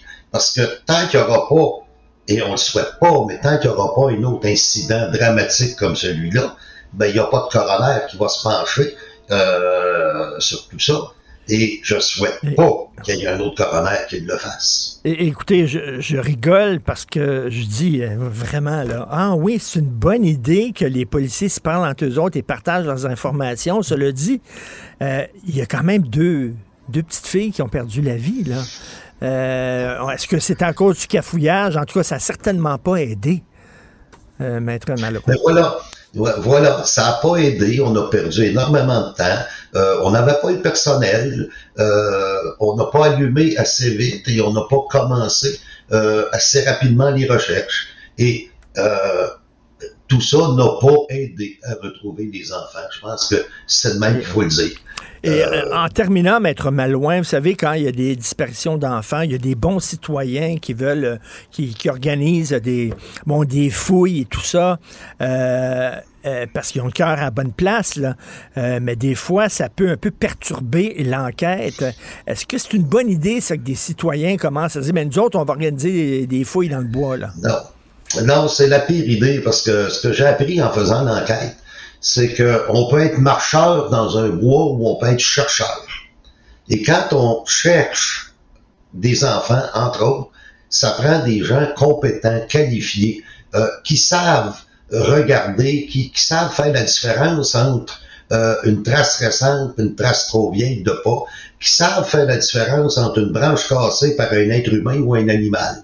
Et ça, ça prend des chercheurs. Donc, oui, les bénévoles spontanés, c'est quelque chose d'extraordinaire, mais il faut surtout pas qu'ils aillent où les chercheurs spécialisés vont aller parce qu'ils vont contaminer la scène. Euh, ben, pensez juste à quelqu'un qui va aller chercher, qui, a une barre tendre et puis qui échappe euh, son papier de barre tendre en plein milieu du bois. Quand le chercheur va arriver puis il va voir le papier de barre tendre, ben oups, c'est un indice. Ben oui. C'est un faux indice. Ben oui. Alors, il faut faire très attention à ça. Et qui peut marcher dans des traces de pas et bousiller la trace de pas. Et voilà. Alors, c'est pour ça qu'il faut faire très attention dans, dans, dans cette histoire-là. Je sais qu'il y a des radios où on dit, hey, le monde, allez-y, allez sur place. Puis c'est plein de bonne volonté. Mais je pense qu'il faut faire extrêmement attention. Il faut pas que les gens aillent dans le secteur où on doit faire des recherches. Que les gens, au travers, euh, se promènent dans les rues, des choses de même. Ça, j'ai pas de problème, là. Mais surtout pas dans le secteur de recherche. Merci beaucoup, Maître Luc Malouin-Coroner, de rappeler aux policiers le B.A.B.A. de leur job. Partager des informations. Quand il y a des gens qui font de la recherche sur le terrain, puis il y a des enquêteurs, essayez d'avoir les informations en temps direct. Merci beaucoup, Maître Luc Malouin. Martino, même avec un masque, c'est impossible de le filtrer. Vous écoutez Martino. Cube Radio. Joseph Facal. J'espère que tu ne me mets pas dans la position impossible de te riposter en essayant de défendre la cohérence de cette incohérence absolue, là. La rencontre, Facal, Martino. Alors, Joseph, je sais que tu veux parler de l'état pitoyable des universités anglophones, mais juste avant, Juste avant, écoute, euh, euh, il y a un texte dans le Devoir que je trouve très intéressant. Euh, les ambassadeurs du Maroc et du Bénin disent au Québec arrêtez de siphonner notre élite médicale. Vous venez chez nous, on forme des docteurs, on en a besoin parce qu'on a plein de problèmes, tu sais, euh, dans ces régions-là, euh, euh, des maladies graves, des tremblements de terre, et vous venez nous voler littéralement nos, nos meilleurs, nos meilleurs cerveaux. Corrige-moi si je me trompe, Joseph, je te lis religieusement il me semble que tu avais écrit une chronique là-dessus en disant avant le colonialisme, c'était de, de venir pomper nos ressources naturelles. Maintenant, on vient pomper dans ces pays-là les ressources intellectuelles. Est-ce que je me trompe?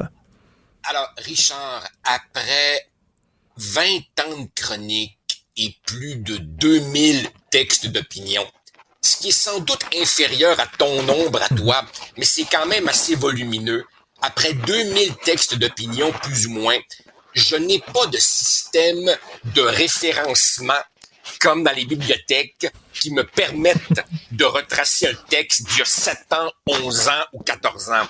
Mais il est vrai que j'ai déjà abordé cette question qu'on peut aborder de différentes manières. Il est vrai que le gouvernement du Québec à la recherche d'immigration francophone éduquée va souvent cibler des professionnels et que notre gain à nous, c'est leur perte à eux. Excuse-moi, excuse-moi, Joseph, rien qu'une minute, ton micro, je sais pas, il est peut-être mal installé ou je sais pas, ça fait beaucoup de bruit euh, soudainement. OK, vas-y là, vas-y. Est-ce que tu m'entends mieux maintenant? Ah, parfait, parfait. Donc, continue. Bon, OK. Euh, je disais donc que oui, j'ai commis un texte là-dessus, je me rappelle pas quand, et effectivement, à partir du moment où le gouvernement du Québec va cibler une, émigration euh, francophone et, instruite, ben, notre gain à nous, c'est la perte de ces pays. Euh, plus largement, il y a aussi toute cette problématique euh, prend par exemple un pays comme Haïti. Il y a beaucoup de Québécois, de, de, de, Canadiens qui sont d'origine haïtienne. Ils sont nos collègues dans les médias, à l'université et tout. Et ceux qui quittent sont les plus instruits, les plus éduqués, les plus résilients, les plus brillants arrivent ici et souvent enrichissent le Québec. C'est, Richard, de développer un pays quand génération après génération, une société perd les meilleurs de ses, de, de, ses enfants. Alors oui, effectivement, ça, ça nous met devant un terrible dilemme éthique. En même temps, sans aller jusqu'au niveau délirant du gouvernement Trudeau, il est normal qu'une société petite comme la nôtre veuille un volume gérable d'immigration. Et comme nous n'avons pas évidemment pour vocation d'accueillir la misère du monde entier, on les veut évidemment instruits et éduqués. Donc, c'est un dilemme moral pour eux, c'est un dilemme moral pour nous. Et de temps en temps, je me dis qu'on pourrait se garder une petite gêne. Oui. Mais c'est ça, on n'aime pas ça hein, quand on forme des infirmières, puis euh, une fois formées, elles lèvent les feuilles, puis elles s'en vont en Suisse parce qu'elles sont mieux payées. Euh, on n'aime pas ça, mais c'est ce qu'on fait aux autres pays. Ou alors, évidemment, euh, si tu prends, par exemple, nos pauvres universités euh, anglophones. On n'aime pas ça, nous, le contribuable québécois, subventionner les études d'un petit gars qui vient de Toronto ou de Vancouver juste parce que c'est moins cher ici. Et une fois qu'il s'est formé ici, il repart faire bénéficier ses talents euh, dans une autre euh, société. On n'aime pas ça. Ben, je comprends parfaitement que les Béninois, les Maliens, les Haïtiens et autres peuples mal pris n'aiment pas ça, se faire siphonner leur talent. Je crois que je t'ai envoyé un, petit courriel dans lequel j'avais une métaphore euh, sportive un peu boiteuse. Je disais, comment tu veux construire une équipe si tu perds tout le temps tes premiers choix de repêchage parce qu'une autre équipe met une offre sur la table pour aller les chercher. Ben c'est ça le drame de ces pays-là. Exactement. Et, évidemment, et évidemment, c'est drôle que tu soulèves cette question parce que toute l'attention médiatique se focus sur les migrants qui, par exemple, arrivent dans des bateaux de désespoir.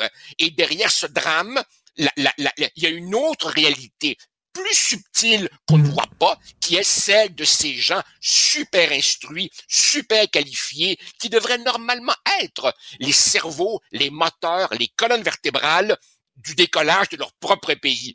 Peut-être qu'ils seraient moins nombreux à vouloir prendre la mer et, risquer la mort s'ils avaient de bonnes raisons de rester chez eux. C'est très bien dit. Maintenant, à la maison, euh, prenez votre boîte de Kleenex parce qu'on va pleurer sur le sort des pauvres universités anglophones qui tirent Joseph le diable par la queue. Écoute, Richard, euh, passons rapidement sur l'hystérie du Canada anglais que tu as, toi, avec d'autres, dénoncé dans une série de textes. Essentiellement, que fait la ministre de l'Enseignement supérieur, Pascal Derry? Elle double, en gros, de 9 000 à 17 000 les droits de scolarité pour les Canadiens qui ne sont pas des résidents habituels du Québec. Le 17 000 qu'on leur charge dorénavant, c'est juste le coût de production réel moyen d'une année à l'université. Alors évidemment, ça chiale. Sortons nos mouchoirs. Richard, 51,2% des étudiants de McGill viennent de l'extérieur du Québec. Et le contribuable québécois subventionne largement la formation de petits gars, petites filles qui viennent d'ailleurs parce que c'est juste moins cher ici et qu'on on offre un très bon deal en termes de coût euh, qualité-prix. Voyons donc. En termes d'investissement euh, public, les trois universités francophones, euh, anglophones par contre du Québec, à peu près 25% de la population totale reçoivent 56% des investissements immobiliers du gouvernement du Québec. Et pour 2023-2033, l'éminent chercheur Frédéric Lacroix m'a envoyé des chiffres tout chauds ce matin. Pour les dix prochaines années, 60 de l'investissement immobilier du gouvernement du Québec ira à McGill et à Concordia, le Royal Vic étant évidemment euh, le gros morceau. Par ailleurs, il faut faire attention là, quand on regarde les chiffres. On dit en gros, bof, par tête de pipe, le gouvernement du Québec donne 5040 à un étudiant dans une université anglophone et 5002 pour chaque étudiant dans une université francophone. Ça se vaut kiff-kiff. Ouais, il faut regarder l'ensemble des sources de financement. Les universités anglophones ont des subventions fédérales beaucoup plus importantes, des droits de scolarité pour les étudiants étrangers qui vont massivement dans ces universités très importants, des dons privés, des revenus de fondation infiniment supérieurs. Et quand, évidemment, tu es assis sur ce ben, ça donne un effet de levier quand tu vas convaincre des investisseurs ou que tu vas voir une banque pour euh, des euh, projets futurs. Alors, si tu rajoutes toutes les sources de financement, ben, ça donne à peu près 16 000 dollars par étudiant dans une université anglophone contre 12 500 dans une université francophone. Donc, il y a un écart substantiel. Je pourrais continuer pendant longtemps, Richard. En 2018, en 2018, suite à un lobby intense de euh, l'université McGill, le gouvernement de Philippe Couillard a déplafonné les droits de scolarité pour les étudiants étrangers. En langage clair, ça veut dire qu'un étranger, l'université est libre de lui charger le prix qu'elle veut. Devine, qui ont été les plus grandes bénéficiaires de ce déplafonnement-là? Ben, par définition, celles qui reçoivent beaucoup d'étudiants étrangers, au premier chef, McGill et Concordia. Et je pourrais continuer. Mais, mais, euh, Joseph, euh, je parlais de ça, de ce sujet-là, euh, un peu plus tôt ce matin avec Thomas Mulcair. Ouais. Voici ce qu'il m'a dit. Et là, là je t'interdis de rire. On doit se, se respecter entre collègues. D'accord. T'as pas le droit de rire. OK. Thomas me disait, oui, mais ils viennent de l'étranger, ils viennent de d'autres provinces, ils arrivent ici au Québec, ils tombent en amour avec le Québec, ils apprennent le français, puis ils restent. C'est une richesse. Réponds. Richard Martineau, mon petit maudit, tu m'as déjà demandé des choses tough dans notre chronique tu m'as souvent envoyé des balles papillons, mais me demander de ne pas rire quand j'entends ça, c'est l'affaire la plus difficile que tu m'as jamais demandé. Alors, si c'est pas moi qui ris, si c'est pas moi qui ris, c'est le petit bonhomme ici posé sur mon épaule, tu sais, le petit diable avec la fourche, là, qui, qui, qui, par respect pour Tom, je préfère ne pas qualifier ce propos. J'ai une litanie de mots pas gentils qui me viennent en tête. Voyons donc. Franchement, voyons donc. Voyons donc. Laisse-moi juste finir. Non, voyons donc, voyons donc. voyons donc. Non, mais non, j'ai dit que je riais pas. En train de me corrompre. J'ai dit que je riais pas. J'essaie de garder mon calme. Alors évidemment, regarde, je t'amène au cégep. Tiens, au Québec, la communauté anglophone de naissance, de souche, langue maternelle, c'est 8% Eh bien, 17% de nos cégepiens vont dans des cégeps anglophones. On sait très bien qu'avoir fait des études collégiales en anglais te, te, dirige fortement, en quelque sorte, ensuite vers des universités anglophones.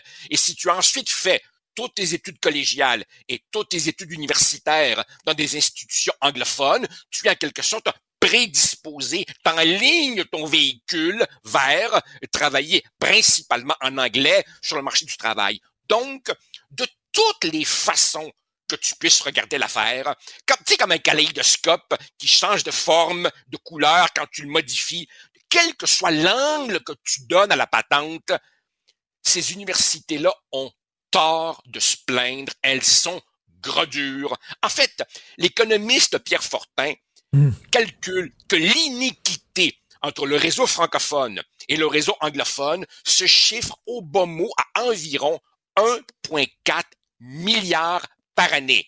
Or, la mesure de Pascal Derry, la mesurette, vise à transférer aux universités francophones combien? 100 millions. 100 millions. Alors qu'on estime le manque à gagner à 1,4 milliard. Alors, alors, alors, quand je les entends euh, se plaindre, j'ai presque envie de lâcher un éclat de rire aussi gargantuesque que celui que tu m'interdis de, de, de manifester devant l'autre propos. Et rapidement, six anciens premiers ministres disent à M. Legault qu'il centralise trop le système de santé. Ça, c'est le vieux catch-22. Si tu centralises trop, on dit que tu enlèves des marges de manœuvre et de la souplesse aux institutions, aux instituts en bas. Mais si tu décentralises trop, lorsqu'en haut, on prend une décision, ça se rend pas jusqu'en bas parce que tu crées des fiefs et des chances gardées. Donc, damn if you do, damn if you don't. Moi, je crois qu'on a déjà un système extrêmement centralisé. Pire que ça, on a un système extrêmement politisé. Richard, je ne connais pas une autre société au monde où le ministre de la Santé se fait interpeller à la période des questions sur des cas précis sur des dossiers de personnes dans un CHSLD euh, dans, dans, dans, dans telle ou telle région.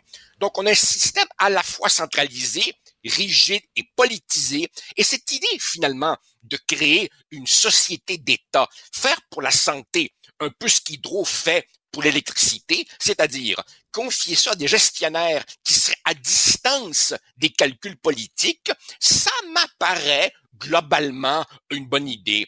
Et, à moins que je me trompe, je ne sens absolument pas absolument pas en Christian Dubé cette espèce d'arrogance ou de fermeture, d'entêtement qui caractérisait Gaëtan Barrette. Je ne vois rien de radical dans, dans, dans sa réforme. Et par ailleurs, la principale crainte des signataires légitimes, qui est que euh, un, un, donateur privé veut pas donner une machine, veut donner à une cause de son choix, eh ben, je crois que la philanthropie privée d'après ce que j'ai pu voir, elle est bien protégée. Dans, ce texte. Alors, alors, je trouve que, tout en reconnaissant que leur démarche est parfaitement légitime. Il y en a qui hurlent contre cela. mon Dieu, lobby occulte et tout. Ça me dérange pas, pas tout, qui prennent la plume pour faire ça. C'est inusité, mais c'est pas inédit. Ils l'ont déjà fait. Je trouve que non, non, je partage pas leurs inquiétudes. Et jusqu'à maintenant, jusqu'à maintenant, Dubé a été tout à fait capable de dire ah oui là-dessus vous avez un bon point je change mon truc. C'est pas un homme dogmatique et il me semble que son affaire va pas mal dans la bonne direction. Gaëtan Barrette, je viens de lui parler et il vient de me dire là, non, non, c'est pas vrai. Si tu donnes de l'argent à l'Institut de cardiologie de Montréal, par exemple, parce que tu es attaché à cette institution-là, l'argent que tu donnes va aller à l'Institut économique de Montréal. Ben ça ira pas dans le pot, là, en haut, là. Ben oui. Alors, je, je, je, je comprends. Je comprends toute réforme d'envergure euh, bouscule des habitudes et qu'il y a des gens qui sont confortables avec le statu quo. Mais franchement, est-ce que cette réforme est une espèce de bulldozer dogmatique et insensible? Je pense pas.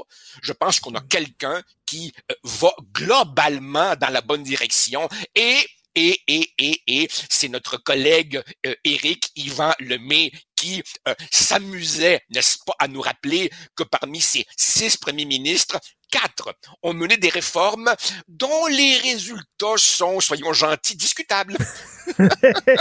Écoute, Joseph, je ne sais pas si tu fais du yoga, mais tu fais preuve d'un fantastique contrôle sur toi parce que tu n'as pas ri.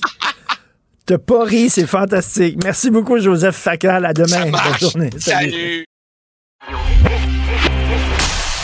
Martino. Le préféré du règne animal. Bonjour, les petits lapins.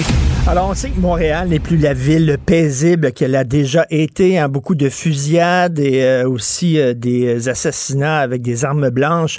Fadi Daguerre, le chef de la police de SPVM, arrive avec une solution. Il dit faut se rapprocher des communautés culturelles. C'est ça qu'il faut faire. Alors là, il dit qu'il va organiser des rencontres dans les locaux d'organismes communautaires des différents quartiers afin d'être mieux informé des enjeux.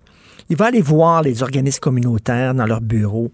Puis il dit là, il faut être humble en ce qui concerne les, problèmes de profilage racial puis d'interpellation aléatoire. C'est vrai qu'il y a des problèmes, là, puis il euh, faut, faut les écouter, ces gens-là. On va en parler avec André Julina, sergent détective retraité du SPVM. Salut André. Salut Richard. Ça, c'est du grand Fadi Daguerre, ça. Ben, tu sais, Fadi doit, doit jongler avec une situation qui, qui, qui, demande beaucoup de d'équilibre, hein, parce que c'est une inéquation ou une équation, appelons-la comme on veut, avec beaucoup de variables.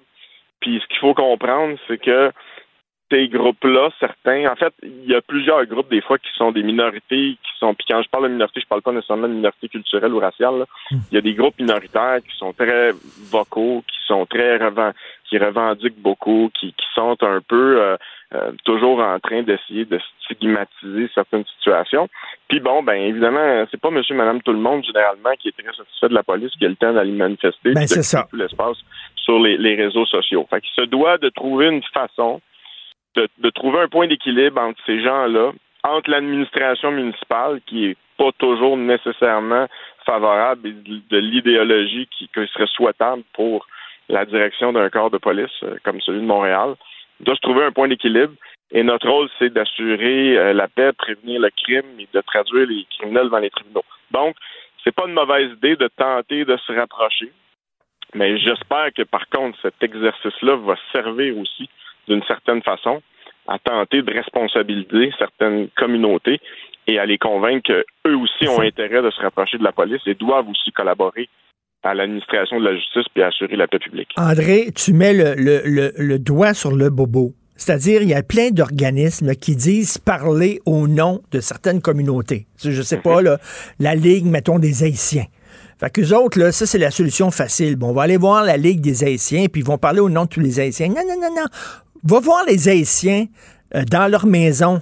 Euh, les vrais, les Haïtiens, là, pas, pas les organismes c'est les gens qui militent professionnellement puis qui sont payés pour militer puis tout ça. Va voir le vrai monde. Ce qu'ils veulent, c'est vivre en sécurité.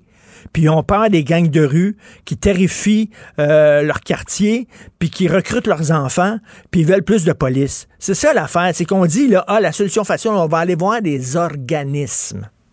André. Non, ben, écoute, c'est sûr que les organismes, il faut comprendre une chose. Nous, la police, on se fait souvent accuser euh, de corporatisme en disant, ben oui, quand vous réclamez plus de policiers, bon, c'est bien, c'est votre job, euh, c'est vos conditions salariales, euh, vous voulez préserver vos emplois. Oui, c'est une accusation qui peut avoir un certain fondement. Mais quand on revire ça de bas aussi, quand tu parles des organismes, mais ben, c'est pas juste la bienveillance qui anime ces gens-là aussi. Souvent, ce sont leur travail et, quand on parle d'organismes, moi, ce que j'ai toujours dit, c'est que c'est nécessaire, mais on doit développer des mécanismes afin de mesurer la performance de ces, euh, de ces organismes-là, parce que c'est pas vrai qu'ils sont tous égaux. Euh, ben Et encore une fois, il faut qu'on ben soit capable de mesurer s'ils ont un impact réel. Parce que là, on parle d'une baisse de la violence. Là, si on compare cet été à l'été passé, hum. on a connu un été quand même relativement calme. Bon, il y a eu quelques exactions au niveau du crime organisé, mais il faut être honnête, ça a beaucoup moins tiré. Bon, est-ce que c'est une tendance à long terme qui est amorcée? On peut le souhaiter, il est encore un peu tôt pour le dire. Mais par contre, ce qu'on peut dire avec certitude, c'est que pourquoi ça a baissé? Ben, c'est pas avec l'attitude, à cause de l'attitude du gouvernement fédéral, avec qui, a mis des mesures absolument absurdes. C'est à cause que les policiers ont pris des stratégies, ont ciblé des individus hautement criminalisés qui représentaient un grand risque pour la société, la société puis la sécurité publique et ils ont ciblé leurs interventions ces individus-là. Et c'est ce qui a fait qu'en les mettant derrière les barreaux, mais ça a fait en sorte que l'été a été beaucoup plus calme. ça s'est fait à Montréal, ça s'est fait à Laval aussi. Ça a été des stratégies de policiers. C'est qui les gars qui sont problématiques là? Ben, on va euh, travailler sur eux autres. Quand je dis, encore une fois, comme tu le disais, c'est réducteur de penser que dans une communauté X, Y, Z, que c'est tout le monde qui est criminalisé. Là, il n'y a, qu'une minorité. Puis évidemment, euh, ben c'est ça, il faut travailler sur cette minorité-là. Ben c'est ça, tu sais, les organismes communautaires vont dire, ben là, la police, fait mal votre job, puis tout ça, mais madame, elle, qui élève toute seule ses deux enfants à Montréal-Nord, puis qu'elle a peur quand ses enfants vont au parc parce qu'il y a des gangs de rue qui sont là, puis qui risquent de recruter euh, ses fils, elle, en en veut plus de police dans la rue. elle veut pas de la ben, police gentille, elle veut de la police qui fait sa job de police. Ben, elle veut de la police efficace. Elle veut une police qui est présente.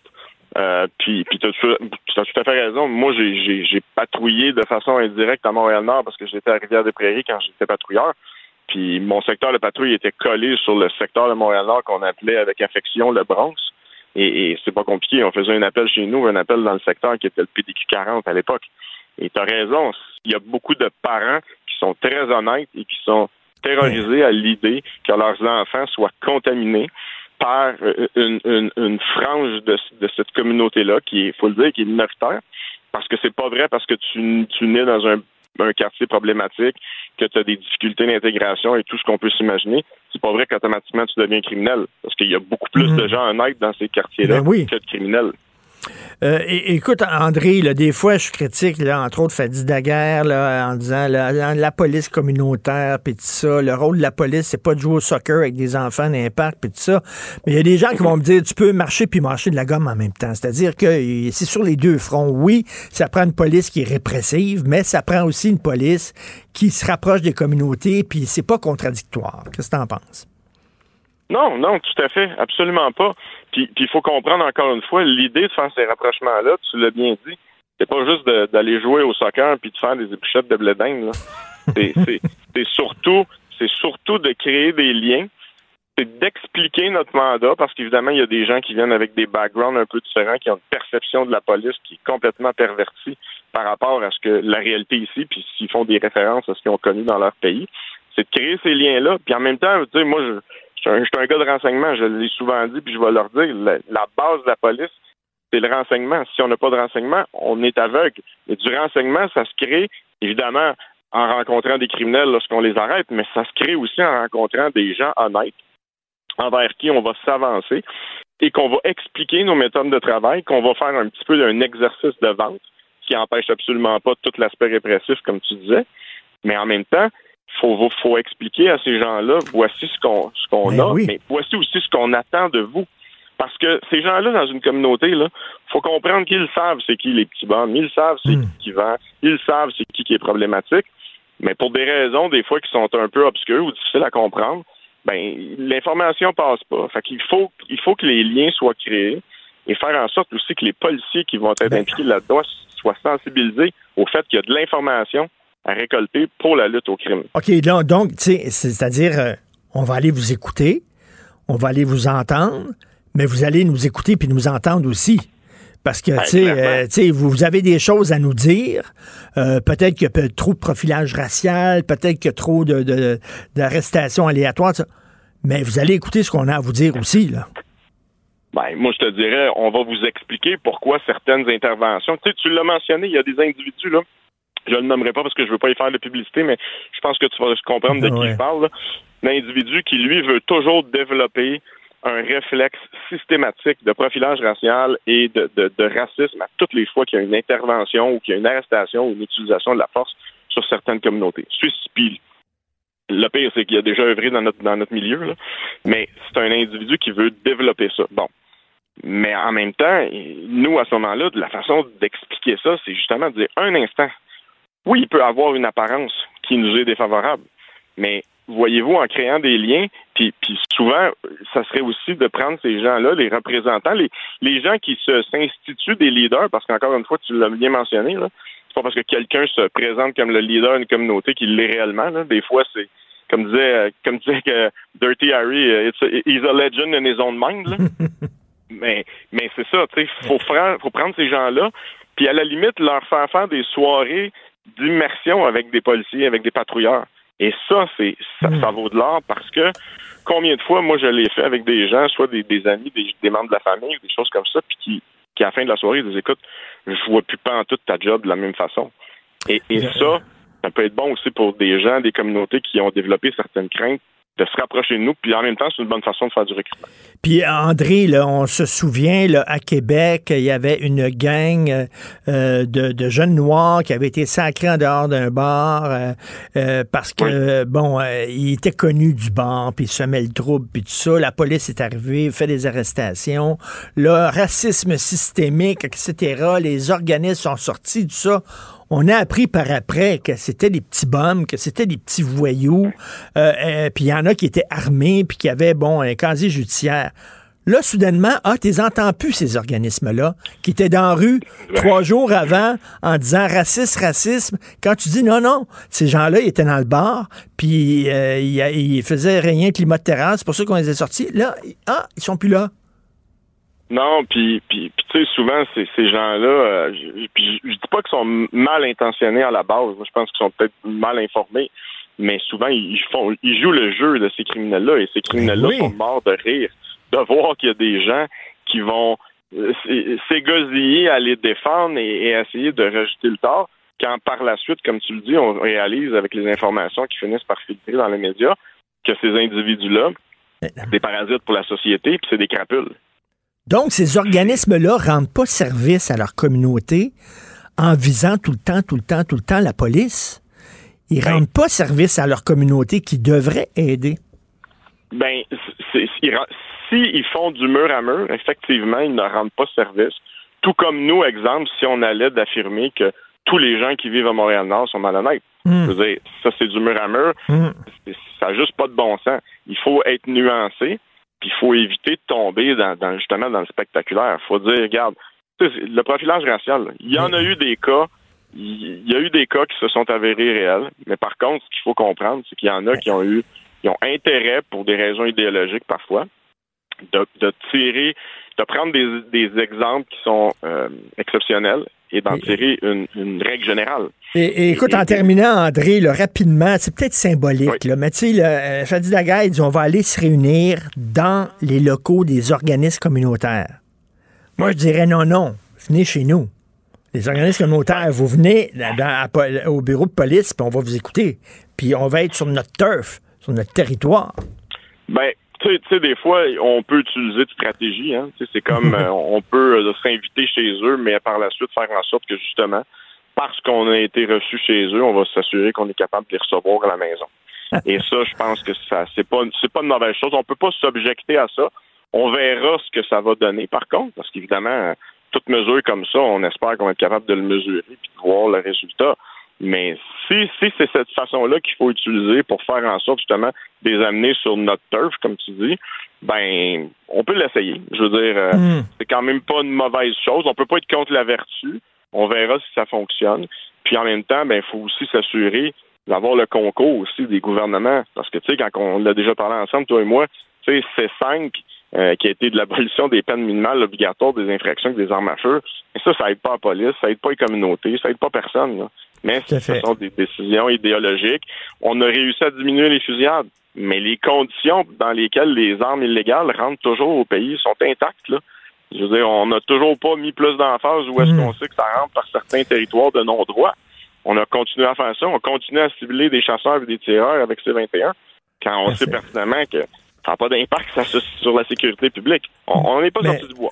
Merci, André Gélina, euh, sergent détective retraité du SPVM. J'avais oublié de te présenter. Merci, André. Bye. Artiste de la satire, il dénonce les incohérences, une ironie à la fois. Richard Martineau. Gilles Proulx. Bonjour, mon cher Richard. Richard Martineau. Petit lapin. La rencontre. Point à l'heure des cadeaux. Je serai pas là, là à vous flatter dans le sens du poil. Point à la ligne. C'est très important là, ce qu'on dit. La rencontre pro martineau Gilles, il y a six anciens premiers ministres qui ont fait la leçon à M. Legault au point de vue de la santé, mais eux autres, eux autres, là, quand ils étaient au pouvoir, ils ont fait quoi pour le système de santé, eux autres? Ils ont fait des demi, demi-réformes qu'ils n'ont pas acheminées. C'est des membres inutiles.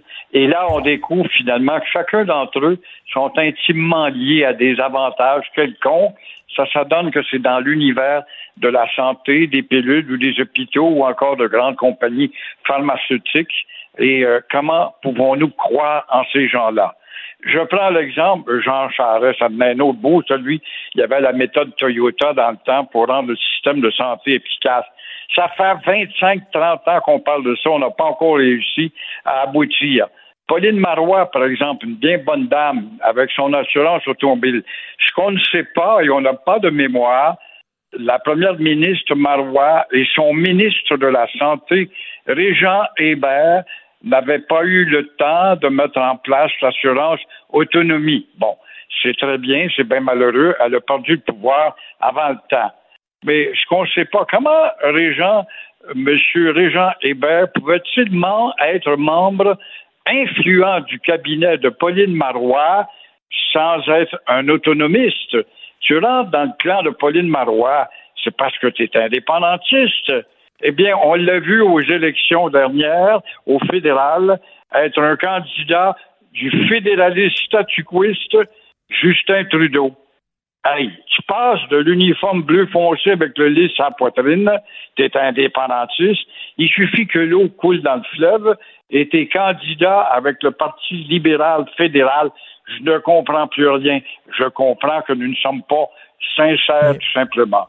Et croyez-vous, vous, à la réforme du système de santé? Pensez-vous que Christian Dubé va pouvoir réussir ou que les hauts fonctionnaires vont émettre des bâtons dans les roues? C'est évident que ce sont les sous-ministres qui mènent et qui conseillent le ministre quand il arrive, prend le dossier. Il connaît rien, lui. C'est le sous-ministre qui l'alimente. Dépendant de pléthore de sous-ministres qu'il y a dans ce ministère, sont-ils des anciens du Parti libéral ou des anciens d'un autre parti? Et là, ben, le ministre fait de Cornell. Son idée est bonne, par contre, cette centralisation, ça devrait être plus efficace. Mais euh, ça démontre une chose, c'est que il n'y a aucune réforme. Qu'est-ce qu'ils ont fait, eux autres, comme dit le titre du Journal de Montréal ce matin? Qu'est-ce qu'ils ont fait pour dénoncer? Qu'est-ce qu'ils ont fait de probant? Ont-ils laissé sa marque? Au moins, euh, dans l'ancien gouvernement du, Parti québécois à l'époque, tu avais des ministres qui, euh, historiquement parlant, attirer ton attention. Ah ben oui, lui, il a réglé le problème linguistique, Camille Laurent. Ah ben oui, lui, il a réglé le problème du zonage agricole. Il a donné aux Québécois, aux cultivateurs québécois, un espace plus grand pour rendre le Québec euh, autarcique s'il le faut avec ses fruits et légumes. Il y a des gens comme ça, quand on parle du passé, ils ont mais qu'est-ce qu'on peut retenir de ces six-là en toi puis moi? Qu'est-ce que tu peux retenir de Philippe Couillard, de mhm. Jean Charest, mhm. de, combien d'autres, de Bouchard même, avec son déficit zéro. Alors, c'est Pierre-Marc Johnson, pense pas toi. Puis l'autre, euh, Johnson, qui est devenu premier ministre euh, tranquillement, pas vite. Ça a pris le pouvoir, ils ont eu des idées, ils étaient assez à cheval, mais le cheval était rétif et puis il ne ben pouvait pas rester en équilibre. Les Bouchard, on se rappelle qu'il y avait sacré dehors là, euh, beaucoup d'infirmières. En terminant, Gilles, je pensais à vous. Il y avait une plaque qui disait Ici, c'est déroulé en 1967. Terre des hommes. C'est peut-être une des choses les plus extraordinaires qui s'est déroulée à Montréal. On a trouvé cette plaque-là commémorative dans une poubelle. C'est inimaginable de voir. Mais les voleurs de plaques, ils vont vendre ça, faire fondre la plaque pour s'acheter euh, des drogues après, il n'y a pas de doute. Ils vont avoir 35-40 pièces pour la plaque. Le vieux Montréal est pacté d'endroits où tu vois les effets des quatre clous qui tenaient des plaques. Par exemple, devant la presse, tiens, ici avait lieu durant le régime français euh, la cour martiale. Bon, je savais pas qu'on avait une cour martiale, mais on l'apprenait par la plaque. Ici, le dénommé Archambault a été, tout près du palais de justice, a été l'une des premières victimes des Iroquois lorsque ces derniers venaient faire des incursions ici. Et ces plaques-là sont disparues. On est obligé d'en racheter d'autres, mais on n'en ben rachète pas à Montréal. On n'a même pas le courage de mettre des plaques en vinyle, au moins, pour rappeler justement l'histoire, la mémoire de ce peuple. Alors, ces voleurs-là qui ont pris la plaque d'Expo 67, qui est un événement important dans, dans la vie d'une nation, petite nation comme la nôtre, probablement qu'ils ne trouvaient pas de vendeur, étant donné qu'elle était trop reliée à un événement majeur. Ils l'ont laissé traîner sur le bord du chemin. C'est-tu possible d'entendre ça? Oui, on peut entendre n'importe quoi, en autant qu'on s'attaque euh, à tout ce qui n'est pas ben ridicule. Merci, j'ai hâte de voir la plaque ici. Vivait Gilles Proux. Ah, ça, c'était hein, juste devant votre maison. Là. Merci beaucoup, Gilles. en attendant, en attendant on, est en train d'attraper la maladie de la sclérose en plaques. Merci beaucoup, Gilles Proux. Bonne journée. Au revoir. Au revoir. Pour une écoute en tout temps, ce commentaire de Gilles Proux est maintenant disponible sur l'application Cube ou en ligne au cube.ca. Tout comme sa série, La radio, premier influenceur. Découvrez dans ce balado comment la radio a influencé le monde moderne tel qu'on le connaît d'hier à aujourd'hui. Cube Radio. trouve que quand on parle de ces enjeux-là, il faut vraiment avoir la carte mentale complète. Et pour moi... Un étudiant à la maîtrise en sociologie, pas comme les autres. Philippe Lorange. Il faut réfléchir à ces questions-là quand même. Là. Alors, Philippe, tu as signé une, un texte dans la section Faites la différence du Journal de Montréal, Finances d'un Québec souverain, surmontons nos vieilles peurs. On n'a pas. Mais là, tu sais, c'est comme. Là, il est arrivé avec un budget, PSPP. Regardez, si on fait l'indépendance, ça va être viable économiquement, tout ça. On, on les a toutes, ces informations-là. À un moment donné, il faut que tu sautes. faut que tu sautes dans le vide en disant c'est correct. Mais là, c'est ça qui nous manque. Mais j'ai aimé ton analogie d'hier, euh, c'est-à-dire si on va faire un saut en parachute à un moment donné, même si tu as toutes les informations, il faut le moment de courage pour sauter. Et donc, euh, c'est ça dont a besoin le Québec parce que tous ces débats-là sur les finances d'un Québec souverain, euh, l'économie, au fond, ces études-là ont été faites maintes fois. c'est très bien que Paul Saint-Pierre Plamondon refasse l'exercice parce que, bon, l'économie change toujours. Mais au fond, il n'y a jamais eu dans l'histoire des gens qui nous ont prédit qu'un Québec souverain serait complètement endetté de manière totalement faramineuse, qu'il y aurait une économie désastreuse, qu'on serait le tiers-monde. Donc, ces craintes-là sont irrationnelles. Donc, le débat rationnel comme tel nous montre que même les fédéralistes le disent que c'est viable, puis ils le disent eux-mêmes. Ils vont dire, euh, il y a juste la transition qui a peut-être un peu d'incertitude. Ben Mais c'est un peu comme n'importe quoi. Je veux dire, euh, si, comme je disais hier, euh, si un jeune veut déménager, veut sortir de chez ses parents, ben, il va avoir une transition. Il va falloir qu'il s'achète des meubles, qu'il paye l'hydro. Donc, il y a une période de turbulence normale, comme dans n'importe quelle transition dans les étapes importantes d'une vie, non seulement une vie individuelle, mais une vie collective. Donc, pour moi, le débat euh, est moins irrationnel qu'au fond dans les, vieilles peurs. Parce que dire que les Québécois ont encore peur que on a besoin de l'anglais pour subsister, on a besoin de son argent, sinon tout va fermer. C'est encore des vieilles peurs qui s'entretiennent parce qu'on n'est jamais devenu un pays indépendant. Donc, une mentalité de coloniser qui s'est entretenue au fil du temps, qui s'est transmise de génération en génération, de telle sorte qu'on se retrouve aujourd'hui à ce qu'il y ait une bonne, une bonne partie de la population qui s'imagine que les Québécois, euh, sans le Canada, on va être pauvres, on va être beaucoup moins riches, on va avoir un niveau de vie bien plus bas. Mais au fond, ce qu'il nous faut, c'est vraiment surmonter des vieilles peurs parce qu'elles ne sont pas réelles. Elles n'ont pas rapport avec la réalité. C'est juste vraiment une mentalité de, de, coloniser qui se perpétue. Mais il y a un auditeur, Stéphane Blouin, que je salue, il m'envoie tout le temps des affaires, Stéphane. Euh, regarde ça, il m'envoie ça, là, c'est, euh, ça date de 1972. C'était la page couverture de Québec Presse, qui était un journal de l'époque. Si le français devient langue de travail, 27% des Anglais vont s'en aller. Il y a toujours des vieilles peurs comme ça. Hein. Ben oui, ben là, on, dit, on, fait exactement la même chose avec euh, les, les, frais de scolarité euh, pour les étudiants canadiens anglais. Mais là, tous les grands cerveaux qui étudient à McGill et à Concordia, ils viendront plus, puis là, on va se retrouver à jouer du banjo tout nu. Et moi, ce qui me fait rire avec ce débat-là, c'est que déjà, de un, c'est une mesure qui est appliquée depuis 2019. Donc, est-ce que, est-ce que je sais, je pense qu'en 2018 et avant, McGill était encore très puissant. Là. Donc, je pense pas qu'en revenant à la situation d'il y a cinq ans, on va, ça va être la fin pour Concordia et McGill, euh, même Bishop. C'est-à-dire, euh, il, faut, il faut des actions euh, importantes pour refinancer les universités francophones. Parce que justement, comme tu dis, on a peur qu'on perde des cerveaux anglophones, mais on parle jamais de nos talents dans les universités francophones qui, eux, s'en vont parce que justement, ils, ont passé, ils ont ben, passé de moyens. L'UCAM n'a pas une très bonne réputation, euh, puis c'est pas très bien financé. Donc, elle arrive, elle arrive difficilement ben à garder les grands talents et à en, chercher, à en trouver. Euh, même chose pour l'Université de Montréal. Quand on regarde l'Université de Montréal, c'est une université qui stagne, qui pourrait faire beaucoup plus qu'elle ne fait actuellement. Donc, euh, tu as raison. on voit pas, on voit pas ça. On en non, parle peu. C'est comme si les talents sont juste à McGill puis Concordia. C'est là que les vrais talents sont là. Puis nous, on fait semblant d'étudier à l'UCAM puis à l'UDM. Mais il s'agit justement de faire en sorte que l'UCAM, l'UDM, l'Université Laval, l'Université Sherbrooke soient aussi des universités ambitieuses. On est capable d'être ambitieux en français. C'est justement ça tout le projet d'un Québec français, c'est qu'on soit une nation où on peut vivre normalement en français, qu'on puisse être ambitieux en français, avoir des, des carrières importantes en français, pour que, que, que ambitions ne se disent pas juste en anglais. Elsie Lefebvre citait hier dans sa chronique du journal euh, le directeur du département d'économie de l'Université d'Harvard, l'ancien directeur, c'est pas rien, qui disait, ben oui, ça serait économiquement tout à fait viable. J'ai lu dans le Edmonton Journal euh, hier un éditorial en disant, ben oui, le Québec pourrait tout à fait euh, vivre euh, s'en tirer bien parce qu'ils ont une économie forte. Euh, je pense que l'exercice de PSPP, c'est que nous autres, on connaît ça, toi.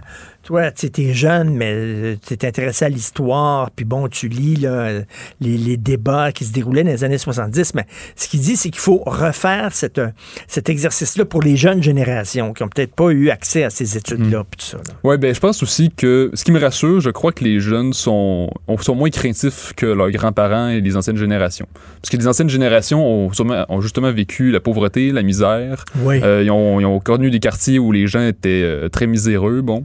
Tandis que les jeunes n'ont pas grandi dans ce contexte-là. Ils ont grandi dans un Québec fort. Oui, plus en tout cas. Ouais. Donc, ils, ils ont, je pense qu'ils n'ont pas la même peur qu'un Québec devienne pauvre après l'indépendance parce qu'ils savent très bien, ils, ils savent c'est quoi le Québec euh, actuellement. Ils savent qu'on a tous les services, qu'on a un très bon niveau de vie. Donc, euh, c'est certain qu'ils vont se poser d'autres questions, à savoir est-ce que c'est pertinent pour l'identité, la culture. Ben c'est ça, parce qu'ils vont dire, là, si on a réussi à se développer économiquement, euh, au sein du Canada, quel est le problème? on dit quel est le problème? Mais après, il y a d'autres problèmes parce que, par exemple, on ne gère pas nos frontières. Donc là, on se fait imposer des milliers de clandestins au chemin Roxham. Euh, puis après, c'est Québec qui paye la note, mais c'est pas nous qui contrôlons les frontières. Donc, donc sur plein de décisions, même sur la politique migratoire, on se fait imposer une immigration massive alors que nous, on en veut, on veut un, des seuils plus raisonnables pour mieux intégrer. Euh, sur la crise du logement, ben pourquoi s'il y a une telle hausse de, des loyers, c'est parce qu'on reçoit trop de monde trop rapidement. C'est le Canada qui décide de ça. Donc on peut expliquer ces genres de choses-là aux jeunes, puis ils peuvent très bien comprendre. Mais ce que ce que je pense que pour une fois quelque chose de positif avec ma génération, c'est qu'elle est peut-être moins craintive pour l'économie Hmm. du Québec parce que justement on sait on s'est émancipé partiellement on est capable d'être on a montré qu'on est capable de, de subsister par nous-mêmes puis justement économiquement on est une économie, on est une économie diversifiée on n'est pas juste basé sur le pétrole. Mhm. parce, que, parce, parce que par exemple des pays comme l'Algérie le Venezuela où, où que le pétrole va pas bien ben, le pays est en, est en échec total. Parce que nous on est une économie diversifiée puis on a le fleuve Saint-Laurent. Ça, c'est sur le plan géopolitique, c'est incroyable. là. On peut avoir des échanges maritimes, on a l'air- des aéroports. euh, tu sais, on est déjà très solide économiquement. On est à côté des États-Unis. Il n'y a aucune raison de craindre un, un Ouais. échec total, un effondrement total. Euh, Tu cites justement à la fin de ton texte, tu cites la fameuse phrase de Jacques Parizeau N'ayez pas peur. Moi, je dis qu'il faut, on jase, on jase, mais là, il va falloir s'inspirer de Nike. Just do it. ça, ça devrait être notre slogan. Le slogan de Nike, qui est le meilleur slogan publicitaire, là, selon moi, là, qui a jamais été créé. Just do it. Ah oui, fais-le. Arrête d'en parler, tu vas, tu vas faire l'exercice un jour. Fais-le, vas-y au gym, cours. La même chose, elle saute. Mais ce qui est bon avec le chef du PQ, c'est que là, il y va pour vrai. Parce que pendant des années Oui. avant PSPP, euh, les chefs du PQ disaient Je vais faire un référendum dans un deuxième mandat, je vais attendre les conditions gagnantes. Puis on comprenait pourquoi ils faisaient ça, parce que c'était pas à l'ordre du jour dans les débats. Puis chaque fois qu'un politicien voulait amener ça, ben, tout de suite, euh, ça paraissait mal. Puis les libéraux disaient La cage aux morts, on va vous enfermer dans un référendum. Bon, tandis que là, on n'est plus dans ce contexte-là, parce que les gens comprennent de mieux en mieux l'intérêt de l'indépendance pour survivre collectivement. Et là, je pense que cet enjeu-là prend au dépourvu beaucoup François Legault, parce que François Legault était élu pour chasser les libéraux. Il a pas l'air bien, hein? Non, il a pas l'air bien du tout. Et justement, on l'a vu en chambre, il dit c'est des vieilles chicanes, en voulant dire, parce que c'est comme ça qu'il a fondé la CAQ, rappelons-nous. Il a dit la souveraineté, le la fédération, c'est des vieilles chicanes. Là, faut, faut parler des vraies affaires, faut faire le ménage dans des, des questions d'éducation, santé, économie. Donc moi, je suis là avec la CAQ pour faire le ménage dans ces enjeux-là. Puis par la suite, un jour, on reparlera d'indépendance. Sauf que là, le, le, le jour prochain, c'est aujourd'hui. Et là, on dirait qu'il n'a pas pensé à ça. Puis aussi, je pense que François Legault, c'est un homme qui navigue beaucoup à courte vue. C'est un homme, rappelons-nous, qui commande beaucoup de sondages. Et dans ces sondages, ce qu'il doit voir, c'est sûrement qu'il doit avoir un 30, pas beaucoup de gens qui veulent un référendum, un 36% qui veulent l'indépendance. Donc lui, c'est pour ça qu'il répète en chambre, les Mm. Québécois ne veulent pas de référendum, ils veulent pas de la souveraineté. Parce que lui, il regarde ses sondages, puis ça, ça dit qu'ils en veulent pas.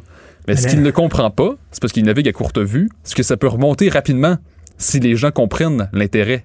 Donc, quand l'indépendance va remonter à 42 44% que va dire François Legault? Que c'est des vieilles chicanes, que les gens veulent pas entendre parler de ça? Est-ce qu'il va toujours jouer au Capitaine Canada ou il va reconnecter avec ses sources profondes? Parce qu'il va dire, euh, mais, mais les rocheuses? Allez perdre.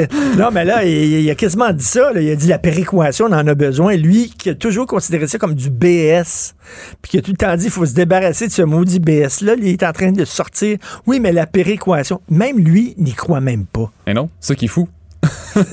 Mais en plus, la péréquation, c'est un diachylon sur la plaie. Parce que, oui, on reçoit de la péréquation. Mais rappelons-nous quand même qu'on y contribue aussi. Donc, en termes nets, on reçoit 9,6 milliards. Et euh, ce qu'il faut savoir, c'est que année après année, sur plein d'autres projets économiques, dans plein d'autres dossiers, on ne reçoit pas l'argent qu'on devrait recevoir. Sur plein de dossiers, notamment les transferts en santé, on ne reçoit pas la part qu'on serait censé Mhm. recevoir. Sur les chantiers maritimes comme la Davy, on ne reçoit pas l'argent qu'on serait censé recevoir. Euh, sur toutes sortes de dossiers, on ne reçoit pas l'argent, la part qui nous devrait. Donc, quand on regarde, euh, c'est ça que les exercices financiers qu'ont montré PSPP, c'est que finalement, au bout du compte, la péréquation n'est pas si gagnante que ça. On peut très bien survivre avec notre, en ayant notre propre argent par nous-mêmes. Tout à fait. Non, non, c'est un exercice qui. euh, euh, écoute, mais là, ce qui manque, c'est. Il faut trouver le courage. N'ayez pas peur. Là, et arrêtons avec, comme tu dis, notre mentalité de coloniser. faut lire le texte de Philippe Lorange, Finance d'un Québec souverain. Surmontons nos vieilles peurs. Merci beaucoup, Philippe. Merci à toi. Bye bye. Richard Martineau. Plongé dans l'actualité avec des observateurs qui pensent à contre-courant. Il y a des gens derrière dont l'intention est carrément de renverser ce système-là. Luc la liberté. Contre, pas une refonte du système. On est contre le système, point. La rencontre La Liberté, Martineau. Euh, Luc, euh, bien sûr, euh, l'actualité impose qu'on reparle de, de l'accès aux armes à feu hein, avec cette tuerie qu'il y a eu aux États-Unis et le suspect est toujours en cavale. Écoute, corrige-moi si je me trompe, Luc, mais j'ai l'impression que même les démocrates semblent avoir baissé les bras et jeté la serviette en ce qui concerne le dossier des armes à feu. Écoute, euh, ça fait 30 ans que je suis en classe à expliquer l'histoire américaine, la société américaine, la politique américaine. C'est, euh, je suis tout près de, de, de 20 ans d'intervention dans les médias. Je ne sais pas ce que peuvent répondre les républicains ou les démocrates, mais je suis euh, à court de réponses ou de nouvelles réponses ou de nouveaux angles. J'ai comme l'impression que c'est un mal dont on n'arrive pas à se débarrasser que le mal est si profond, hein, et la, la, crise est tellement euh, ancrée dans l'histoire américaine qu'on ne réagit plus, mais qu'on ne sait Mm. plus quelle avenue emprunter. Euh, encore une fois, dans ce cas-ci, puis les, les, informations sont fragmentaires, puis on a vu là, entre 19h hier soir et ce matin, tu vois, je suis branché sur la conférence de presse de, la gouverneure démocrate du Maine. Euh, on, a émis toutes sortes d'hypothèses ou toutes sortes de renseignements, mais on sait que c'est quelqu'un qui est un instructeur, c'est quelqu'un qui forme des gens à utiliser les armes à feu, mais on a appris aussi que c'est quelqu'un qui souffrait de, de, problèmes de santé mentale graves. Il a été pendant deux semaines donc détenu sous observation. C'est quelqu'un qui avait un dossier également de plainte pour violence ou harcèlement conjugal. Cette personne-là au Maine est capable de se procurer une arme sans oui. permis. Et, et, le Maine, ça nous rattrape peut-être un peu plus. Hein. Je sais pas pour, je sais pas pour toi, mais ben oui. c'est un État où j'ai séjourné souvent. Le Weston, ben écoute, si on fait l'histoire des Franco-Américains, le Weston, c'est comme un passage obligé. On va là, c'est une communauté que que je connais, ou en tout cas un milieu que je connais assez bien dans tout ce que je peux connaître euh, aux États-Unis. Euh, ça nous rejoint. Il y a un peu de nous autres, le Maine, là-dedans, ben oui. donc historiquement et culturellement. J'étais hier soir sans voix quand, quand j'ai vu ça. Là. Quand, quand j'ai vu les premières alertes sur mon téléphone, c'est mais il va falloir quoi? On parle de juste de, de, quelques statistiques rapides, là, encore une fois, pour bien démontrer ou illustrer l'ampleur du problème.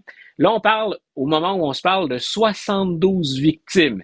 Donc, le nombre de morts, il a varié. Là. Il y a des gens qui sont entre l'état et la. Entre oui, la, écoute, la, là, la là, j'ai, j'ai lu et... 18 morts, 13 blessés. On avait dit 50 blessés hier. Là, c'est rendu à 13 blessés, 18 morts. C'est comme quoi, euh, hier, on avait des chiffres voilà. qui n'étaient pas vraiment les bons chiffres. Là. Non, voilà. Mais au final, ce qu'on regarde, c'est que peu importe le nombre de victimes totales, on en est à 565 tueries de masse. Je suis allé revoir mes statistiques tout à l'heure, Richard. Si on parle de tueries, sans nécessairement dire ce sont des tueries de masse, prenons le mois d'octobre. L'échantillon qu'on a le, le, plus près, c'est le mois d'octobre. Sauf le 5 et le 10 octobre, à tous les jours, il y a eu une ou des tueries aux États-Unis. Et les tueries de masse, on le répète, 565. Déjà, il nous reste encore tout le mois de novembre, mais presque tout le mois de novembre, puis le, le, le mois de décembre là, à, à, faire. On, on est sûr qu'il y a nettement plus de tueries que de jours dans une année.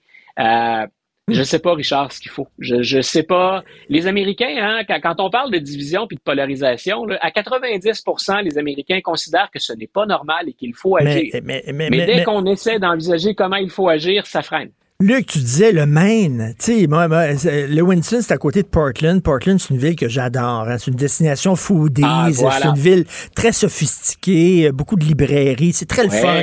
Et là, tu te dis, attends une minute, le, le Maine, c'est, c'est, ils sont très à gauche, ils sont très démocrates, ils sont très progressistes. Non, ça a l'air que c'est aussi facile d'obtenir des armes à feu dans le Maine qu'en Floride.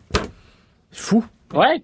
C'est, il y a, il y a une culture des armes, puis c'est le pays des chasseurs aussi. Hein, quand on, si on part de, en tout cas, dans mon cas, je pars de Québec, puis je descends pour aller à Portland, ben, je traverse le, le- le nord. Hein, le, le poste frontière, c'est Jackman. Donc, je, je suis au pays des anciens lumberjacks et surtout des chasseurs. Euh, mon beau-père allait chasser là régulièrement.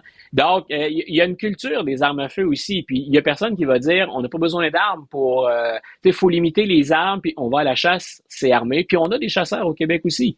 Le gars, hier, a une arme très sophistiquée. Non seulement c'est une arme semi-automatique, mais bien équipée. Quand il tire, là, avec ce, qu'il est, ce dont on, il bénéficie comme lunette, là, il est capable de savoir qu'il va pas rater sa cible quand il appuie sur la gâchette.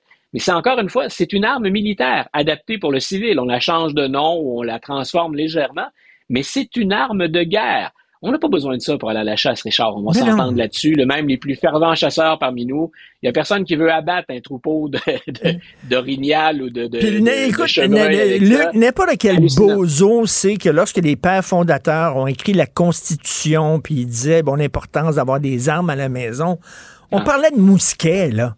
On parlait pas de, de, de- sais, on parlait pas d'armes semi-automatiques, voyons donc. Non. C'est, et c'est, là où je dis, euh, y a, y a- on l'a répété, hein, c'est, c'est à la fois culturel, c'est historique, ça n'a pas toujours été le cas en passant dans l'histoire américaine. Ça s'est accéléré après la guerre de sécession, quand les armes sont devenues plus abordables, plus accessibles. On en avait produit énormément pour faire la guerre, puis là, ben, avec l'expansion territoriale, entre autres, on va encourager ce, ce, ce port d'armes et cet achat d'armes. Mais en 2023, il y a des services de police. Il y en a fédéraux, il y en a au niveau de l'État, il y en a au niveau des municipalités. Qu'on laisse circuler des armes semi-automatiques, je ne comprends pas. Donc, euh, et, l'autre chose, c'est, par exemple, dans le cas du Maine, mais on n'a même pas besoin de permis. Euh, et ce, ce type-là là, a le profil de quelqu'un à qui on ne devrait pas donner une arme à feu. Mais là, on se le Ben répète, oui. il est déjà trop Ben tard. oui. Il y a des gens qui sont morts, puis il y a des gens qu'on traite à l'hôpital. Mais qu'on n'ait même pas de permis, que les antécédents de ce gars-là soient pas considérés, je veux dire, c'est, courir après le trouble. Soyons honnêtes, c'est, provoquer des situations ou les encourager. En tout cas, on leur donne tout le contexte possible pour que ça se produise. C'est vraiment déprimant. Euh, écoute, euh, rapidement, deux minutes et demie, si tu peux, sinon on va continuer demain. Euh, ils ont un. Speaker of the House, finalement. Et c'est un, un proche de Trump. Ah, c'est. Écoute, il est à la droite de Trump. Pour ceux qui pensent que les MAGA, c'est des extrémistes.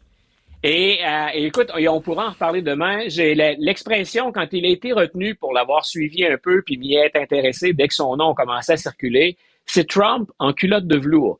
C'est-à-dire que c'est la version présentable de l'extrémisme, c'est Mike Johnson. Si vous l'écoutez parler, c'est quelqu'un qui a de bonnes manières, c'est quelqu'un qui a l'air doux, c'est quelqu'un qui invite au dialogue. Mais derrière ça, si vous pensez que Trump, c'est grave, c'est pire que Trump. Et c'est ce qu'à l'unanimité, les républicains viennent de choisir comme deuxième personne dans l'ordre de succession si Joe Biden devait mourir.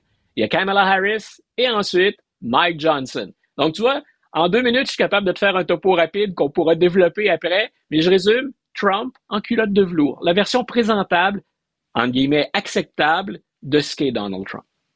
Je suis sans voix. Littéralement, c'est ce qu'ils ont trouvé, eux autres. C'est les seuls qui ont trouvé à droite de Trump. Et Écoute, je répète, à l'unanimité. Il faut dire, faut dire qu'il y avait une grande fatigue puis une pression énorme pour dire, écoutez, faites votre job. Trouvez un meneur, trouvez un président de la Chambre. Mais à l'unanimité, on a choisi pas mal ce qu'il y avait en termes de conservateurs, euh, à l'extrême de ce qu'est un conservateur, entre guillemets, plus modéré ou un conservateur comme on les connaît habituellement. Coudon, euh, vraiment, ce parti-là n'a rien appris de ce qui s'est passé ces dernières années. Il faut revenir là-dessus absolument demain. Merci beaucoup. Merci, Luc La Liberté. Salut, bonne journée. Une bonne journée, Richard. Bye. Merci à toute l'équipe formidable avec qui je travaille à la recherche. Florence Lamoureux, Cybelle Olivier, Marianne Bessette, André-Sylvain Latour. Merci beaucoup. Jean-François Roy à la réalisation, la mise en onde. C'est Benoît Dutrisac qui prend la relève. On se reparle demain 8h30. Passez une excellente journée. Cube Radio.